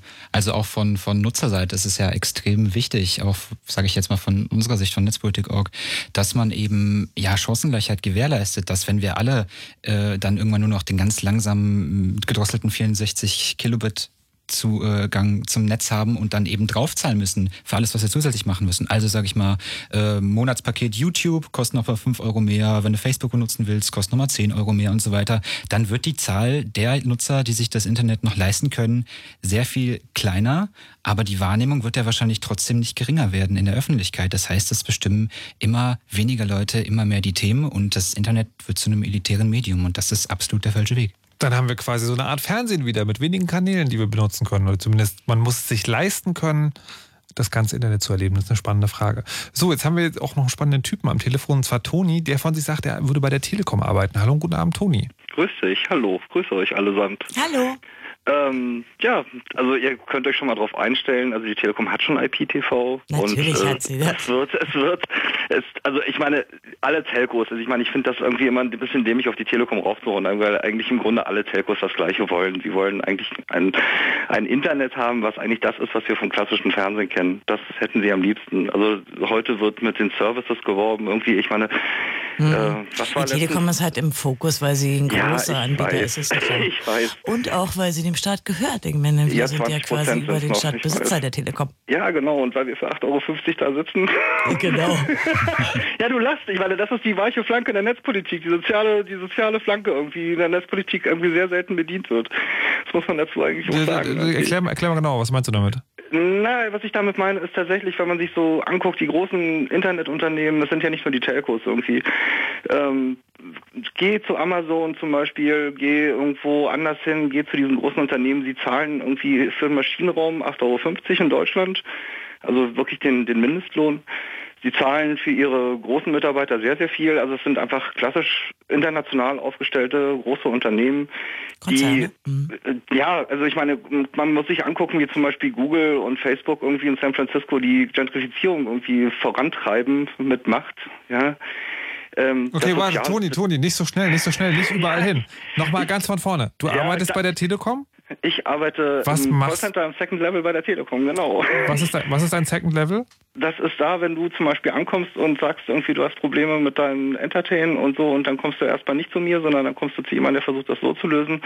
Und wenn es im Router Neustadt nicht klappt, dann darf ich ran. Ah, okay, verstehe. So, Oder und was weiß ich. Jetzt, jetzt zur Netzneutralität. Genau, und das Problem ist, du merkst immer mehr, dass sie abdriften, sie wollen immer mehr für ihre Services Geld haben. Sie möchten am liebsten ja, dass du für jeden Furz eigentlich zahlst. Also egal was du was du machst irgendwie, ne, du die, also mein Traum ist natürlich, es fällt IP aus meiner Dose, ne, am liebsten irgendwie ein 100 Mbit Anschluss, ja.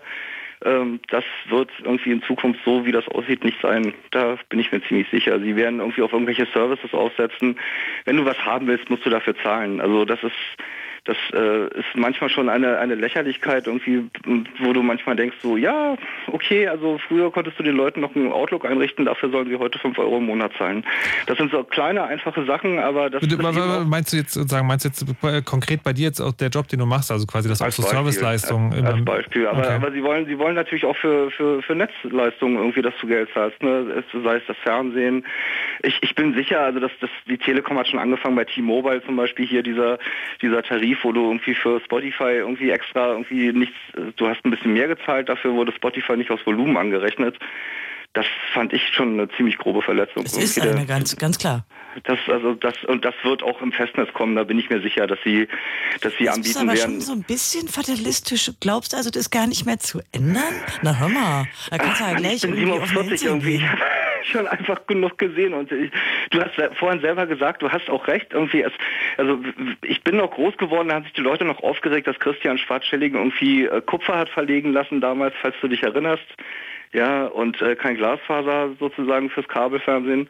Äh, und es rauskam, dass irgendwie sein Schwager so eine Kupferfabrik gehört hat, ja, so eine Wofür Kabelfabrik. er aber auch äh, rausgeflogen ist aus der Politik. Damals schon, ja. Heute, heute wäre ich mir nicht so sicher, muss ich dir ganz ehrlich sagen, ja. Ja, aber also, also ich die meine, Zeiten haben sich einfach geändert. Also ich auch wenn man sich also wenn man sich wenn man sich anguckt, wie Europapolitik betrieben wird, die die Leute von der Industrie sitzen an Stellen, man fühlt sich einfach also also das ist eben sehr fatalistisch. Ich gebe es zu, man fühlt sich tatsächlich total machtlos. So, das ist das ist tatsächlich wie, wie, hätte, so. wie hättest du es denn gerne?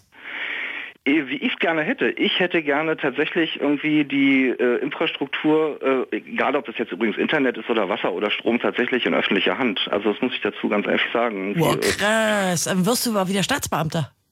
Nein, das hat mit Staatsbeamtern nichts zu tun. Ich denke, öffentliche Infrastruktur ist eine Sache, äh, von der jeder profitieren muss, auf eine Art und Weise. Ich war jetzt nur, ich habe durchaus Verständnis für die Forderung, das war jetzt ein also bisschen das ist, scherzhaft das, ist, das ist schlichtweg, das ist schlichtweg, äh, ich, finde persönlich, äh, ehrlich gesagt, Infrastruktur ist keine Sache irgendwie, die abhängig sein muss vom Geldbeutel, ja. Und ich meine, in Deutschland haben wir sogar noch eine Situation im Verhältnis zu anderen Ländern, ja, wo mittlerweile schon Wasser irgendwie eben in private Hände gegangen ist, ja, wo es, wo es noch irgendwie verhältnismäßig gut ist, ja. Und ich, ich denke aber, wir sehen tatsächlich in anderen Ländern, wo Leute sich schon Wasser nicht mehr leisten können, schon fast eigentlich unsere Zukunft irgendwie blinken auf eine Art und Weise. Das ist sehr fatalistisch, ich gebe es zu. Okay, aber, aber warum können wir das politisch nicht auch erreichen? Also ich meine, das kann man doch als Forderung formulieren und hoffen. Ich weiß nicht, ich gucke mich auf meine Arbeit um, ich sehe irgendwie unsere ganzen Mindestlöhner, wie wir alle rumstreuen. Du bist ja nicht nur Arbeiter, du bist doch Wähler. Äh, ja, ich, ich weiß, ich wähle und ich wähle sehr links irgendwie. Ich wähle seit Jahren links. Und, weißt du, das äh, hilft nichts. Wie du siehst, hilft es seit, jetzt bin ich 47, wie lange darf ich wählen und seit, seitdem hilft es nichts. Ja, das stimmt, das hilft wenig. Ach nee, jetzt macht es aber jetzt total. Jetzt ich mache euch nicht runter, nein. So, jetzt, äh, Toni, letzte Frage. Du arbeitest bei einem Konzern, mit dessen äh, Politik nicht du nicht rum, so Markus. einverstanden bist. Warum? Ähm, Hast du schon mal versucht, irgendwie, wenn du mal krank geworden bist, keinen Abschluss hast, irgendwie eine Arbeit zu kriegen, da bist du froh, wenn du irgendwo einen Job kriegst. Das ist immer, das ist immer das Problem. Du guckst dich bei uns auf Arbeit um, es arbeiten total viele verschiedene Leute bei uns. Es sind viele Leute, die gestrauchelt sind, auch viele Leute, die krank geworden sind, äh, viele Leute, die älter sind. Ähm, ja, das ist einfach manchmal Das heißt, so. du musst dich mit, dem, mit der Politik des Konzernes ja nicht gleich machen, nur weil du da arbeitest. Also das denke ich auch. Also, Aber meinst du, meinst du, dass du, dass du Ärger kriegen konntest, wenn dein Chef das hier hört? Nein, ich glaube auch nicht, dass mein Chef sich das anhört. Schade eigentlich, oder? Ja, vielleicht sollten die Chefs das mal hören. Ähm, Ja, deswegen muss man Netzpolitik machen, da redet man auch mal mit den Chefs. Ja, so sieht's aus. Ja, warte, Toni. das stimmt doch. ich wünsche euch noch einen schönen Abend, würdest du sagen. Ja, auch. Bis dann. Tschüss. Tschüss. So, das ist ja auch ähm, sehr amüsant, ja. Das ist natürlich auch so eine, so eine schwierige Frage. Und äh, das, also gerade was Toni jetzt gesagt hat, so auch, ne, man, man ist halt manchmal gezwungen, bei der Firma zu arbeiten, mit deren, äh, wo man halt gar nicht übereinstimmt. Also das liebe Geld ist dann halt auch noch auf ganz anderer Ebene. Das ist ja auch immer eine einer der. Gründe, glaube ich, von Markus äh, Eingangsfrage. Markus fragte ja so am Anfang, äh, warum sich eigentlich so wenige engagieren. Man muss sich schon klar machen, auch wenn man selber jetzt, also ich, zumindest für mich selbst kann ich das sagen, Netzpolitik natürlich sehr wichtig finde, so ein Zukunftsthema, äh, dass viele Leute ganz andere Sorgen haben und äh, um die sie sich jeden Tag kümmern müssen. Ja. Und das ist immer so ein bisschen der Vorwurf, ja, ihr engagiert euch zu wenig, natürlich ja, für manche Leute einfach auch nicht zutrifft, weil die ganz andere Sorgen haben. Wir müssen sich irgendwie über Wasser halten, ja, oder so. Also äh, krass formuliert, Netzpolitik ist schon ein Luxusproblem. Nein, das glaube ich nicht mehr. Dafür ist das Politikfeld zu breit und dafür interessieren sich auch zu viele Leute dafür. Mhm. Äh, auch zu viele Politiker übrigens. Äh, also ich glaube, das Feld ist nicht mehr so ein nischenpolitisches Feld und es hat auch mittlerweile viele soziale Fragen, die damit hineinspielen. Gerade beim Breitband und dieser Daseinsvorsorge ist es ja schon bei. Ähm, aber auch bei anderen äh, netzpolitischen Fragen, also etwa Beteiligung. Das ist ja auch eine soziale Frage. Also sagen die, also die die dahinterstehende Idee ist, man muss dafür sorgen, dass die Leute online kommen, weil wenn man das nicht macht, hängt man diese Leute von der politischen Willensbildung Sicher, ab, oder? Auch bei Netzneutralität. Also äh, soll nicht vom Geld abhängen, ob ich mich unabhängig informieren kann. Mhm. Also es sind schon immer auch Fragen bei, die breiter sind, die eine ganze Gesellschaft betreffen. Vor allen Dingen aber in Zukunft auf jeden Fall betreffen werden. Ich würde jetzt gerne noch zu dem Thema zurückkommen, was wir relativ weit vorne dann schon mal angesprochen hatte, nämlich das mit der Politik. So, da, wir hatten ja schon festgestellt, also die Hauptentscheidungen werden halt immer getroffen von den Machtpolitikern, die dann wiederum beraten werden. Aber ist denn das so, dass man äh, Parteien eindeutig Netzpositionen zuordnen kann? Weil es ist doch jetzt so, auch so, dass auch die großen Parteien sozusagen auch so Netzverbände und vereinzelt blickt da auch Kompetenz durch manchmal. Wie ist denn das? Die Politik hat es halt extrem in den letzten Jahren äh, entdeckt. Ich meine, wir haben ja auch äh, seit der letzten Bundestagswahl gab es ja auch groß angekündigt die äh, digitale Agenda und im Koalitionsvertrag verankert und alles sollte viel besser werden. Äh, die IT-Sicherheit sollte ausgebaut werden und wir steuern in eine rosige Zukunft. Und heute stehen wir irgendwie dann trotzdem noch äh, da und es ist irgendwie wenig passiert. Aber ja, wie du gerade schon meintest, es gibt halt schon Verbände, auch innerhalb der Parteien, denen man das jetzt gar nicht mal so als Kernkompetenz zurechnen würde, wo sehr gute Leute auch sind und arbeiten und da durchaus was machen, aber die dann halt trotzdem vielleicht oftmals durch die, durch die klare Parteilinie halt da, daran gehindert würden, sich dann aber ähm, auch anders organisieren. Also oft sind es natürlich auch so gegenteilige Interessen, die gegeneinander abgewogen werden müssen, ja, wo Freiheit dann übliche und Sicherheit zum Beispiel ganz oft. Ne? Genau, ja. ja. Äh, natürlich gibt es in allen Parteien mittlerweile äh, ein oder mehrere Fachpolitiker und netzpolitische Sprecher natürlich mittlerweile, also klar, jeder kennt irgendwie die Bundeskanzlerin äußert sich ab und an zur Netzpolitik, ja. Wir haben die netzpolitischen Sprechrunden, die der Innenminister schon mal äh, eingeläutet hatte. Da ist schon was passiert. Naja, aber die, aber nochmal, also es gibt auch innerhalb von Parteien sozusagen gegensätzliche Meinungen. Oh ja, also es gibt, es gibt durchaus. Das ist also, natürlich auch in allen Politikern. Also gibt es CSU-Politiker, die gegen die Vorratsdatenspeicherung sind? Äh, ja, natürlich. Äh, es sind aber nicht die Spitzenpolitiker. Also und Klar. dann, dann halt die Frage, woher kommt das? das? Das scheint ja so, als ob sozusagen, also, also ich verstehe, ich verstehe nicht, wie das dann sein kann. Ne? Also man, wenn man denken würde, es geht um inhaltliche Argumente, also nur um inhaltliche Argumente, dann müsste es ja eine klare Haltung geben.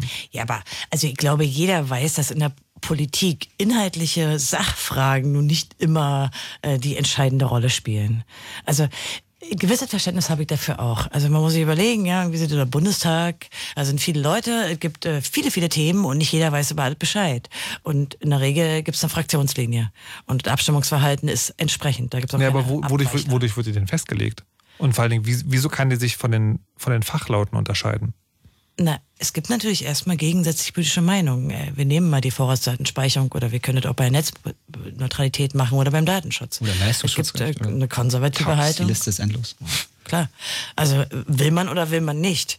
Äh, damit bedient man aber auch Wähler. Man muss natürlich auch sehen, dass sich das genauso in der Wahlbevölkerung abbildet. Es gibt einen Anteil der Deutschen, die möchte diese anlasslose Vorratsdatenspeicherung. Und also zumindest schreckt es sie nicht vom Wählen ab. Ja, aber das, das, das, das hört sich so an, als ob, die, als ob die Netzpolitik stellenweise so gemacht wird, dass da nur die Haltung draufgeklatscht wird, die zum jeweiligen Label der Partei passt und dass es nicht um Sachargumente geht. Doch, das ist häufig so. Wird, klar wird ein Label ran, daran geklebt, klar.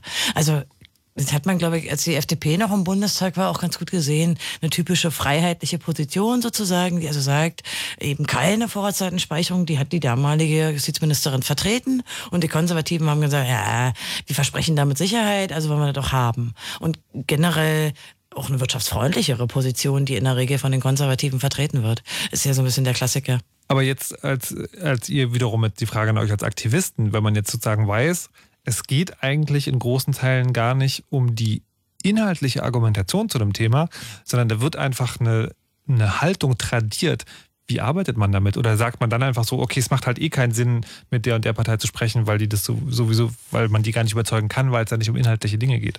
Es geht halt, man muss halt nicht an der Parteiebene, sage ich mal, ein bisschen ansetzen, sondern wie du auch gerade schon meinst, es gibt ja die Strömungen und die Leute in Parteien und ich meine, die nächste Wahl kommt halt bestimmt und wer weiß, wie die Machtverhältnisse dann aussehen. Es kann ja durchaus sein, dass sich die Leute dann auch da anders zusammenschließen oder gucken wir zum Beispiel auf europäische Ebene, wo sich Leute auch in anderen Fraktionen, als es auf Bundesebene der Fall ist, dann zusammenschließen und da können dann ja auch ganz andere Machtverhältnisse entstehen. Also ich glaube, es sind auch mehrere Ebenen. Das eine ist, wenn man jetzt zum Beispiel auf Netzpolitik.org blickt, da geht es ja viel auch um Informationen. Also Sachen erklären. So. Ähm, beim CCC ist es auch häufig so, dass wir, äh, wenn jetzt nicht gerade Wahlkampf ist, eigentlich mit allen Parteien sprechen, weil ich glaube, dass es, außer den Nazis, äh, ich glaube, es nutzt immer, ein sachliches Gespräch zu führen. Denn äh, der Informationsbedarf ist vielfach da. Wir werden im CCC auch einfach häufig gefragt, zum Beispiel, was die Themen sind, die wir für zukünftig besonders wichtig halten. Es gibt schon Informationsbedarf und es gibt auch in der Politik den Bedarf, sich gerade kommerziell unabhängig äh, informieren lassen zu wollen, der ist schon da. Klar, erlebe ich auch relativ häufig. Äh, aber es gibt natürlich auch noch die Gegenöffentlichkeit, äh, die man versuchen muss herzustellen, wo zum Beispiel Netzpolitik.org ein Mittel ist, wo aber auch viele NGOs in diesem Bereich äh, Kampagnen fahren und einfach viel erklären, eine Gegenöffentlichkeit bilden. Äh, weil natürlich äh, Wirtschaftsinteressen in den, in den Zeitungen relativ gut abgebildet werden, weil die eine ordentliche PR machen. Jetzt, äh, ich, was nochmal, ich bin an dieser einen Stelle hängen geblieben, wo du gesagt hast, okay, mit allen Parteien sprechen, ähm, weil Sachinformation ist auch wichtig. Aber ist das nicht so, also erstens super frustrierend, zu einer Partei zu gehen, wo man jetzt so schon vorher weiß, okay, die werden trotzdem ihre Meinung nicht ändern? Und ist das B nicht, also läuft man nicht vielleicht sogar an Gefahr, dass man so als Schmuckblatt verwendet wird? Also wenn die sagen, eine Partei, die für die Vorratsdatenspeicherung ist, dann sagen kann so, haha, wir haben ja auch mit dem CCC gesprochen, aber trotzdem ist unsere Meinung. Ist es dann nicht kontraproduktiv sogar für, die, für das öffentliche Bild? Ähm, na, sind ja zwei sehr unterschiedliche Fragen. Und eine ist natürlich frustriert manchmal, wenn man bemerkt, dass Sachargumente, die man bringt, manchmal auch technisch zwingende Argumente gibt es ja auch, überhaupt nicht beachtet werden. Oder dass man zum Beispiel, wenn man eine Stellungnahme abgibt, eigentlich schon an einem Punkt im Gesetzgebungsverfahren ist, wo man genau weiß, die haben ihre Meinung schon gebildet. Mhm. Und selbst wenn man manchmal in Ausschüssen sitzt oder so im Bundestag, wo die Gesetze gemacht werden und merkt, eigentlich sind alle Sachverständige, nicht nur man selbst als, als CCC, wenn da ein Vertreter sitzt, sondern auch die anderen, zum Beispiel auch die Juristen oder andere Techniker dagegen. Das frustriert. Aber andererseits, wenn man ein bisschen langfristig guckt, habe ich oft den Eindruck, dass in netzpolitischen Themen steht da Tropfen den Stein schon höhlt. Äh, also es gibt einen Streit über zehn Jahre über die ja. Vorratsdatenspeicherung und die Argumentation hat sich schon verändert. Und äh, manche Argumente können nicht mehr weg wegdiskutiert werden. Also die politische Argumentation ändert sich. Ähm, und bei manchen Sachen, da merkt man, okay, die Schlacht ist irgendwie nicht zu gewinnen. Und bei anderen schafft man den. Und manchmal muss man einen langen, langen Atem haben. Bei der zweiten Frage ist es, äh, diese, diese Feigenblatt, also nutzen mhm. die einen selbst. Darüber streiten wir uns oft. Deswegen, also im CCC ist es so, dass in Wahlkampfzeiten halten wir uns so ein bisschen stärker fern von Parteien, weil wir eben nicht, wir wollen da nicht vereinnahmt werden. Andererseits ist es natürlich auch in Wahlkampfzeiten manchmal ganz schön wichtig, dass man versucht, diese Position abzuklopfen und auch klar zu machen, dass man zum Beispiel danach guckt, was nach der Wahl ist. Ja? Dass man nicht nur Wahlprogramme liest, sondern auch guckt, ob die die später umsetzen und was eigentlich dann im Koalitionsvertrag steht. Also das ist ein schwieriger Grad.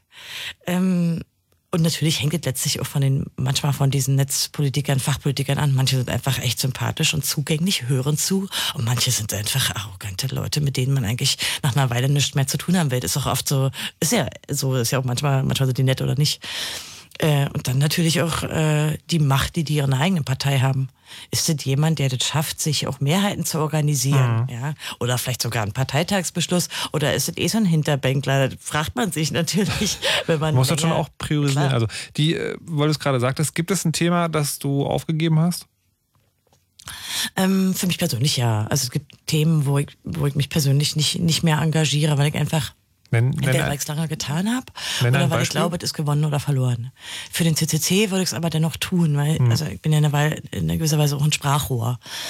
Ähm, und ich glaube, auch bei Netzpolitik ist es so ähnlich. Da werden auch manchmal Themen abgebildet, wo man jetzt nicht gleich die große Kampagne plant, also in der, in der, in der Redaktionsarbeit. Ähm, Im CCC gibt es Sachen, die ich derzeit für gewonnen ähm, erachte das ist etwa die Debatte um Wahlcomputer. Da Mhm. glaube ich, da werden wir in den nächsten paar Jahren noch Ruhe haben. Es wird wiederkommen, nämlich in Form von Online-Wahlen. Aber Ja. so derzeit äh, das verfolge ich nicht mehr großartig, nur noch so mehr aus so akademischem Interesse. Aber ich persönlich äh, kann mich heute auch nicht mehr, mehr, nicht mehr so stark beim Urheberrecht einbringen. War für mich ganz lange ein Thema. Aber das überlasse ich dann eben anderen. Da gibt's ja Gott sei Dank im, im CCC noch genug, die sich dafür interessieren. Und äh, Netzpolitik.org ist jetzt zum Beispiel auch gut vertreten. Aber da, da kann ich mich persönlich nicht mehr einbringen. Da habe ich den Eindruck, schon so oft in Diskussionen gesessen zu haben, einfach ach, schon so lange. Äh, und ich kann auch ehrlich gesagt dann ja, ich kann oft diese Debatten dann nicht mehr, nicht mehr. Aber das sollte man auch nicht, weil man ja selber, also man muss sich ja auch, man muss ja Herzblut haben, ich jedenfalls, für Sachen.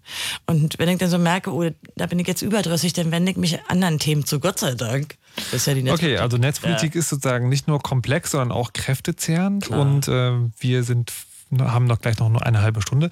Und in der möchte ich über etwas sprechen, was jetzt immer wieder zwischendurch so ganz kurz auftauchte. Das war nämlich das Wort Europa. Was das mit Netzpolitik zu tun hat, das klären wir gleich. Aber erst gibt es die Nachrichten mit Wetter und Verkehr. Manche denken, sie haben es geschafft, wenn sie ihr eigenes Flugzeug haben. Oder ihre eigene Insel.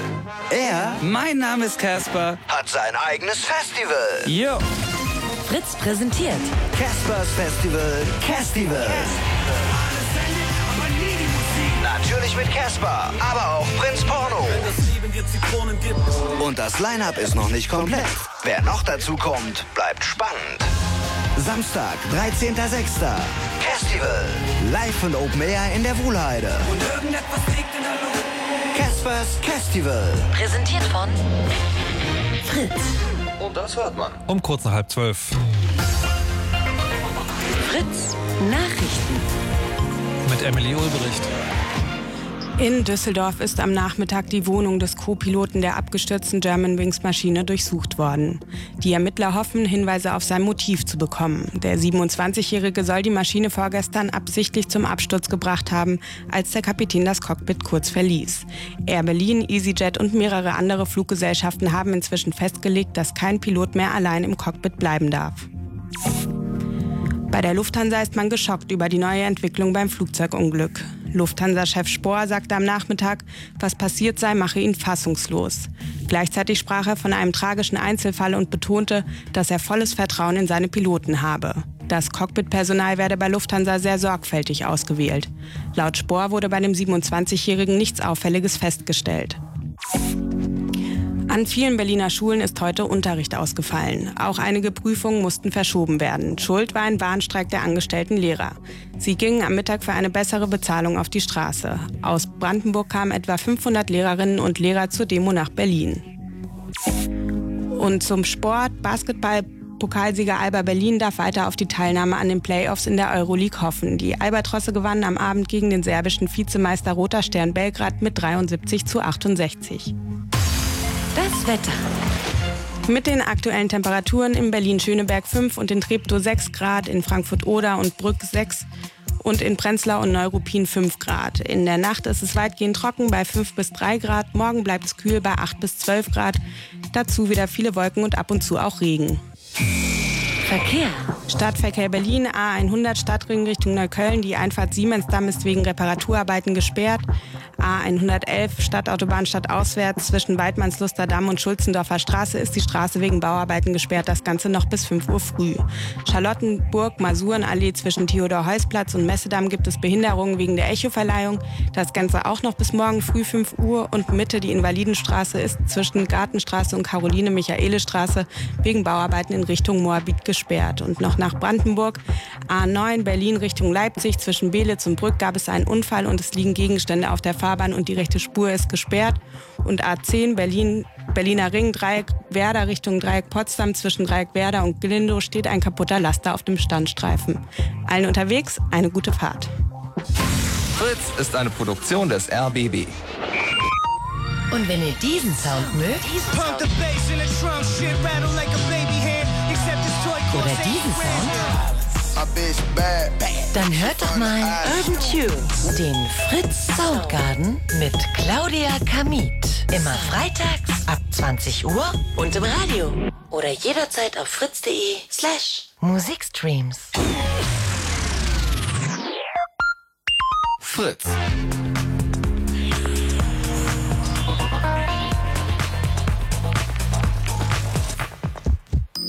Blue Moon. Das Chaos Radio im Blue Moon auf Fritz D mit Markus Richter noch eine halbe Stunde. Und außerdem zu Gast Konstanze Kurz vom Chaos Computer Club. Hallo und guten Abend. Guten Abend. Und Florian Gilberg vom Blog Netzpolitik. Ich bin auch noch da, genau. Das ist ja verrückt. So, und wir haben über Netzpolitik gesprochen, die ersten anderthalb Stunden, und wir haben darüber gesprochen, wofür ihr euch bei Netzpolitik interessiert. Und das Thema, das euch am meisten interessiert, ist der Breitbandausbau die Netzneutralität, also die Tatsache, wie viel Internet bei euch ankommt und wie frei ihr das benutzen dürft. Netzpolitik ist ziemlich komplex. Man muss an die Politiker rankommen, man muss die Themen da irgendwie platzieren. Das kann auch kräftezehrend sein. Und während der Sendung ist immer wieder gefallen und Europa. Also Netzpolitik scheint nicht nur etwas Deutsches zu sein, sondern auch vor allem in Europa stattzufinden vielleicht? Oder wie muss man das einschätzen? Welche Rolle spielt Europa in der Netzpolitik für uns jetzt konkret hier? Man kann eigentlich sagen, wie in anderen Politikbereichen wird immer mehr nach Europa verlagert. Kommt dann eine sogenannte Verordnung oder kommt eine Richtlinie, die bindet dann die Nationalstaaten. Wir haben das gesehen beim Datenschutz, wo das mal eine gute Sache sein kann oder eine schlechte Sache sein kann. Wir sehen es aber in eigentlich allen Bereichen, beim Urheberrecht, dass eben versucht wird, ähm, ja, da Politik zu machen bei Netzneutralität. Und wir haben halt in Europa ein Problem mit einem Digitalkommissar, der Günther Oettinger heißt, ein absolut digital Unbeleckten zu haben. Hat also äh, auch erklärtermaßen überhaupt keinen Plan über Digitalien. Ähm, wird aber wie immer äh, von vielen Lobbyisten dabei beraten, wie man trotzdem äh, Politik machen könnte. Also wir haben wir haben diese Problematik, äh, dass wir eben nicht mehr nur über unser eigenes Land nachdenken müssen. Aber also bevor wir nochmal drüber, drüber reden, wie das dann in Europa ist mit der Netzpolitik, wie wird so jemand eigentlich Digitalkommissar? Also das ist ja nicht so, äh, dass ein, dass ein deutscher sozusagen Wirtschaftsminister ein Machtpolitiker ist, wie er am Anfang erklärt hat, und kein Sachpolitiker. Könnte man sagen, naja gut, das ist ja aber auch so, also ich meine, Wirtschaft ist jetzt auch ein so weites Feld, da gibt es halt eh keinen einzelnen Experten. Aber ein Digitalkommissar, das ist doch jemand mit einer ganz klar umrissenen Aufgabe. Es ist aus mehreren Gründen. Es ist schon ähnlich wie in der deutschen Politik, nur noch schlimmer. Denn man hat natürlich einen Länderproport, ja, dass bestimmte europäische Länder äh, Kommissarsposten kriegen. Aber man hatte vor allen Dingen diesen Oettinger, der mit irgendwas abgespeist werden musste. Ja, das ist ja so eine Art äh, Dankesposten. Das hat überhaupt nichts mit Kompetenz zu tun. Das wird auch nicht so getan, als sei das so. Aber er entscheidet trotzdem Sachen. Ja, und es ist so erheiternd, wie er über Netzpolitik redet, dass man wirklich, man kann Schmerzkrämpfe vor Lachen kriegen. Im, im, ja, wir, wir haben uns teilweise über die Reden. Äh, das ist wirklich faszinierend. Und auch was mit für einer deutlichen Sprache da geredet wird. Also jetzt, wir wurden auch erst vor letzte Woche, vor zwei Wochen als äh, Taliban beispielsweise bezeichnet, ja, ja, weil wir uns für Netzpolitik Talibanartig. Bitte was? Ja, wörtlich Talibanartig, ganz genau. In welchem Zusammenhang? Naja, er wirft uns so eine Art, oder, oder allen, die sich ähm, in der Netzpolitik so einbringen, Anbringen dieser sogenannten Netzgemeinde, äh, nennt die auch so, äh, so Extremismus vor in gewisser Weise. Also soll ja wohl dieser Vergleich bedeuten. Aha. Ja, ja, die kommt mir auch schon ganz gefährlich. Er, er hat auch total also Vergleiche, wo man, wo, wo man einfach merkt, er hat selbst mit dieser digitalen Welt gar nichts zu tun. Also Analogien, die nicht passen oder und dann, dann kann er auch noch, also er kann es halt auch nicht ausdrücken. Er schafft halt auch nicht grammatikalisch korrekte Sätze zu bilden. Also seine Reden sind wirklich, vielleicht wird ihr noch besser, aber seine Reden, die ersten, die waren wirklich, äh, die waren eigentlich nur für Internethumor geeignet. Okay, vielleicht ist das ja Absicht.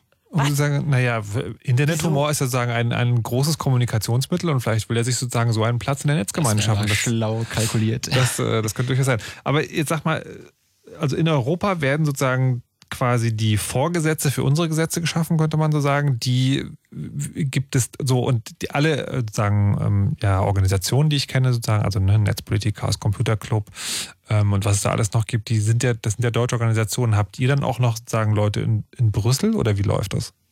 Also, also, ich denke, bei Netzpolitik war das relativ, also als bevor es eigentlich ein richtig großes Blog wurde, was auch viel gelesen wurde, schon immer eine gewisse Kooperation da. Ähm, dass man mit anderen europäischen Bloggern damals noch oder mit Leuten in Brüssel geredet hat. Beim CCC, finde ich, waren wir relativ spät, äh, uns auch europäisch stärker zu vernetzen. Denn es ist nicht so, wie du gerade gesagt hast, dass es so eine Vorgesetze sind. Es gibt natürlich insbesondere alle Verordnungen aus Brüssel werden unmittelbar geltendes Recht hier in Deutschland. Mhm. Also je nachdem, ähm, welche Art da beschlossen wird, kann das sofort gültig sein. Und ich glaube, der CCC äh, hat es, glaube ich, eine Zeit lang nicht so nicht gut gemacht mit der Vernetzung, ist aber deutlich besser geworden. Ähm, ist vor allen Dingen natürlich auch die, aus meiner Sicht die Problematik, dass wir nicht wirklich eine europäische Öffentlichkeit haben. Man hat eben in den Zeitungen liest man zwar über Europa, aber auch aufgrund der Sprachbarriere wird, glaube ich, immer noch sehr national gedacht. Mhm, das merkt man, glaube ich, äh, bei manchen Debatten mehr, bei der Datenschutzdebatte vielleicht ein bisschen weniger. Da gibt es ja tatsächlich eine richtig europäische Debatte. Aber hat das, hat das dann sozusagen zur Auswirkung, dass die, dass die Politik nach Europa verlagert wird, aber da sind gar nicht die ganzen Netzaktivisten, dass dann da eher die unschönen Dinge besprochen und entschieden werden? Naja, wir haben halt schon äh, auch Netzaktivisten auf europäischer Ebene, aber ich meine, Brüssel wird ja nicht äh, umsonst oft genug als äh, Lobby-Hauptstadt der Welt so ein bisschen betitelt, wo, ich weiß nicht, äh, die aktuelle Statistik, aber drei Lobbyisten auf einen Abgeordneten ganz bestimmt kommen. Mhm, und 3, irgendwas ja, auf jeden Abgeordneten. So ganz grob. Und es gibt zum Beispiel äh, die größte netzaktivistische Organisation, EDRI, die mhm. da sitzt und das sind aktuell zweieinhalb Stellen, die da versuchen, bürgerliche Positionen netzaktivistische Positionen durchzusetzen. Und da sieht man ja schon ganz akut, äh, wie chronisch unterbesetzt das alles ist und unterfinanziert auch. Es gibt natürlich mittlerweile auch, was die Menschenrechte angeht, angeht, ein bisschen professionelles Lobbying. Also wenn wir an so was wie Amnesty International denken oder mhm. Human Rights Watch. Also große und internationale Lobby Organisationen, die zumindest äh, ein paar Mann äh, in Europa haben, das gibt es mittlerweile, aber die waren natürlich deutlich später als die Wirtschaftsverbände, äh, die diesen Schuss viel früher gehört haben und gemerkt haben, wo eigentlich die Gesetze gemacht werden und wo die Kohle sitzt. Aber ist es sozusagen, also die, äh, ich sag mal jetzt fachfremden äh, Nichtregierungsorganisationen, ähm, sind die denn da, agieren die denn da in eurem Sinne oder haben die eigentlich sozusagen ein anderes Thema und machen Netzpolitik so nebenbei? Wenn Sie es mal. Es, es, kommt natürlich auch wieder auf die Organisation an. Also Amnesty International hat zum Beispiel tatsächlich einige netzpolitische Themen, wo man sich freuen kann, weil die natürlich äh, auch sehr gute Kampagnen machen und weil die sehr präsent sind in den Medien, auch international. Mhm. Oder bei Human Rights Watch gibt es ein paar Ecken, die das betrifft. Denn netzpolitische Themen können ja durchaus äh, äh, mit den Menschenrechten zusammenfallen. Also etwa in der Drohnendebatte, da gibt es ja durchaus ein paar Schnittmengen. Oder wenn man über Überwachungsfreiheit als Menschenrecht redet. Wir haben ja auch eine europäische Menschenrechtskonvention, die uns zu sagen, äh, diese, diese Privatheitsfragen als Menschenrechtsfragen äh, darlegen. Mhm. Da gibt es so Schnittmengen. Aber die Arbeit, äh, zumindest wenn man das so vergleicht von NGOs, ETRI, also European Digital Rights, wo, wo sich viele NGOs aus Europa zusammengeschlossen haben, und äh, Amnesty oder Human Rights Watch arbeiten schon sehr unterschiedlich. Denn äh, das sind einfach andere ja, naja, Manpower. Amnesty ist eine internationale Organisation und Human Rights Watch, die auch eine andere finanzielle Basis haben. Und in Deutschland sind traditionell diese, diese NGOs, die sich da einsetzen, wie die Free Software Foundation oder eben auch der CCC, ähm, nicht mit viel Geld oder im CCC-Fall sogar ehrenamtlich tätig. Also da sind halt einfach wenige Menschen. Hm. Das ist eh noch mal eine spannende Frage, weil diese ganzen äh, großen Organisationen, die haben ja auch ganz, äh, ganz viele Spenden. Genau, die finanzieren sich auch so. Und, und das ist in, in, Deutschland ist es ja eher nicht so der Fall. Also gerade bei Netzpolitik, da wird ja immer wieder um Spenden gebeten ähm, oder wird sogar aufgerufen. Irgendwie Sascha Lobo hat ja letztes Jahr auf der Republika noch mal extra einen Vortrag gehalten, nehmt mehr Geld in die Hand. Glaubt ihr, dass sich das irgendwie ändern wird, dass, dass auch da eine, ja, keine Ahnung, Crowdfunding-Finanzierung im weitesten Sinne des Wortes äh, mal an den Start kommen kann? Oder wird das ewig so bleiben, so unter unterbemittelt, könnte man sagen, unterbemittelt und ungeliebt. Ich meine, in einigen Bereichen funktioniert das ja schon ganz gut. Wir von Netzpolitik.org sind zum Beispiel größtenteils Community finanziert. Wir finanzieren es äh, zu einem ganz kleinen Teil noch aus Werbeanzeigen oder auch Stellenanzeigen, aber uns bezahlen quasi unsere Leser und das auf Ja, aber das ist ja, aber, sagen, aber das ist ja sozusagen äh, eine ganz andere Größenordnung als sowas wie Amnesty International. Ja, aber auch mit wenig Geld kann man da auch schon viel bewirken. Ich meine, natürlich, äh, Sascha Lobo hat dann auch das Beispiel der Bicasino war es, glaube ich, angebracht, mhm. ne? Mit der, mit der Umweltbewegung, also ein Vogel in äh, Bayern, der eben akut gefährdet ist ja. und wo es, ich glaube, acht oder zehn Vollzeit-Lobbyisten quasi in dem Sinne gibt, die sich den ganzen Tag damit beschäftigen, äh, für diese Bicasino Öffentlichkeit zu schaffen und eben Spenden zu akquirieren. Ja, ja. war ein sehr plakatives Beispiel. Ja, aber wenn es klappt, also wenn es funktioniert, das Beispiel. ja, hat auf jeden Fall anscheinend so gut funktioniert, dass wir auch einen klaren Anstieg an Spenden und an Unterstützungen äh, ähm, danach verzeichnen konnten. Auch nochmal vielen Dank dafür an dieser Stelle, äh, sage ich mal vom ganzen Team, denke ich mal. Ähm, aber es ist natürlich noch nicht aller Tage Abend und äh, wir sind froh, dass das momentan so funktioniert. Ähm, wie das weitergeht, äh, wird die Zukunft zeigen und natürlich. Äh, ich, ich, ich wollte jetzt gerade sagen, also ich meine, das hört sich jetzt sozusagen ganz positiv an, aber es ist, da wird halt ein, ich sage mal, mittelgroßes Block finanziert nicht Lobbyarbeit in der Politik. Das ist ja der Punkt, auf den ich hinaus wollte. Während halt diese ganzen großen Organisationen halt tatsächlich dann dadurch Einfluss haben. Das ist, und dann sind wir wieder bei der Anfangsfrage, die Markus Becke dargestellt hat. Ne? Sozusagen, warum interessieren sich so wenig Leute dafür? Und Interesse ist in diesem Fall vielleicht auch nur, keine Ahnung, halt da auch mal Geld zu geben. Interesse muss ja auch nicht unbedingt Geld sein, kann ja auch also eigenes Engagement sein. Also Aber hilft schon, oder? Der Inhalte, ja klar. Also ich meine, also komm, wir sind ja hier nicht nur marktkonform, ja. ja. Aber ich beobachte natürlich gerade zum Beispiel im Vergleich mit den USA, äh, dass, dass es eine andere Spendenkultur hier gibt. Also wenn ich die FF sehe, die Electronic Frontier Foundation und wie die sich in den USA finanziert oder eben auch die großen eben wie Amnesty, schon ein Unterschied.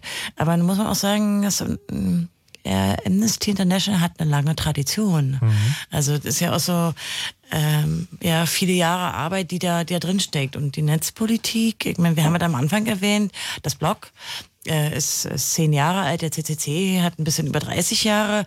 Äh, zwar auf dem Buckel, aber das sozusagen auch ein politischer Akteur ist, ist ja noch nicht so furchtbar lange, äh, weil Computer noch nicht so furchtbar lange von einem Menschen benutzt werden. Aber äh, ich glaube, das wird sich aufbauen. Florian vergleicht es manchmal aber gern mit dieser Umweltbewegung, oder? Ja, ist so ein bisschen Wunschtraum. Ich meine, man kann es ja so ein bisschen sehen, wir sind aktuell an dem Punkt vielleicht da, wo die Umweltbewegung war. So irgendwann hat man halt gemerkt, ja scheiße, die Atomkraft hm, ist vielleicht doch nicht so sicher, wie immer gesagt wird. Oder jetzt im Netz, wir sind vielleicht doch nicht so unbeobachtet, wie wir uns immer fühlen. Ja, und irgendwann hat es den Leuten halt dann auch gereicht. Ähm, Na, aber glaubt ihr, dass das wirklich, ähm, dass das wirklich passieren kann? Also weil so, also wenn wir, wenn wir oh Gott, der Vergleich wird mir bestimmt fürchterlich auf die Füße fallen, aber. Oh Gott, na raus die, damit. Naja, wenn man sagt, so, die Snowden-Leaks sind so eine Art Super-GAU für die Informationsgesellschaft. Äh, das würde ich total unterschreiben. Es wird, es wird einen Paradigmenwechsel einleiten, bin ich ganz überzeugt. Na, aber hätte der nicht schon kommen müssen? Ich denke, der ist, der ist im Gange ich denke, er passiert gerade, aber dadurch, dass es kein, es ist nicht wie bei Fukushima sozusagen, so ein, so ein plötzlich Umkippen in der Politik. Und ich glaube, dass es eher ein langsamer Prozess sein wird, aber er hat schon begonnen. Ich finde, er ist auch schon stark zu beobachten. Und dann ist aber sozusagen eine Frage, die ich stelle, die, äh, also wenn man jetzt die Umweltbewegung zum Vor Vorbild nimmt oder vielleicht auch die Friedensbewegung, ne, da gibt es ja. ja ganz klare Ansagen. Da kann man sagen, so keine Atomkraftwerke, keine Atomwaffen, sondern halt irgendwie Schwerter zu Flugscharen und Windkrafträder und Solarenergie entlang. Ich habe aber das Gefühl, dass es in der ähm, in der, in der Netzpolitik keine so eine klaren Handlungsempfehlungen gibt. Es gibt immer sowas wie Netzneutralität, brauchen wir, aber es fehlt viel schwerer, dem einzelnen User ganz klar zu sagen, worauf er hinarbeiten soll. Ist das auch ein Problem, dass das abstrakt ist, zu abstrakt ist? Es gibt halt ganz, ganz, äh, wir haben uns das auf die Fahnen geschrieben, Fight for Digital Rights ist so das Motto von Netzpolitik. Und äh, jeder Einzelne kann ganz viel tun und das muss nicht Geld sein. Das kann auch einfach nur fünf Minuten Aufwand sein. Das ich glaube, du hast meine Frage gerade völlig missverstanden. Kann das sein? Dann stellen Sie mir nochmal. Meine Frage war sozusagen bei Friedens- und Naturbewegung, da kann man sagen, kann man sehr klar und sehr eindeutig kommunizieren, was das Ziel ist. Das Ziel ist nämlich keine Atomkraftwerke mehr. Und da steckt noch eine Vision und, hinter. Und, sagen, und, das, und da steckt eine Vision hinter. Und vor allen Dingen, man kann das aber auch als einzelner Mensch ganz einfach begreifen. Nämlich, ich möchte keinen Atomstrom sondern ja. ich möchte halt sozusagen, ich möchte im Prinzip so. Und jetzt irgendwie, wenn ich, äh, gerade wenn man in der Netzpolitik sowas sagt wie verschlüsselte Kommunikation ist super, ne? das ist so ein, so ein Ziel, da kann man sich darauf einigen, aber frag mal einen beliebigen, und ich würde euch beide hier vielleicht sogar dazu zählen, welche verschlüsselte Lösung ist denn jetzt die beste? Dann kriegt man halt irgendwie nicht so eine klare Antwort wie du brauchst ein Windrad, sondern dann gibt es halt ganz verschiedene und noch nichts ist perfekt und so weiter und so fort. Das ja, ist natürlich das Problem, oder nicht? Auch auch in der etwa Ökobewegung, in der Friedensbewegung, in der Umweltbewegung sind natürlich die Antworten nicht einfach in einer komplexen Welt. Aber man kann auch für Netzpolitik natürlich solche Forderungen, hinter denen man sich zusammenscharen kann, sozusagen stellen. Also zum Beispiel, ich nehme mal den Beispiel Datenschutz. Man kann als Titel vom oder als Motto formulieren, ich möchte auch in Zukunft unüberwacht kommunizieren können. Das ist ein einfaches Ziel. So wie ich sagen kann, ich möchte äh, keine ja, Kernenergienutzung oder so. Ich denke, das geht schon. man kann sagen, mh, hm, bei Netzneutralität, ich möchte nicht, dass meine Datenpakete du durchgeguckt werden mhm. und dann eben priorisiert, blockiert oder schneller weitergeleitet werden. Das ist eigentlich schon eine einfache Forderung. Ich gebe zu, dass es Bereiche gibt, wo es komplexer wird.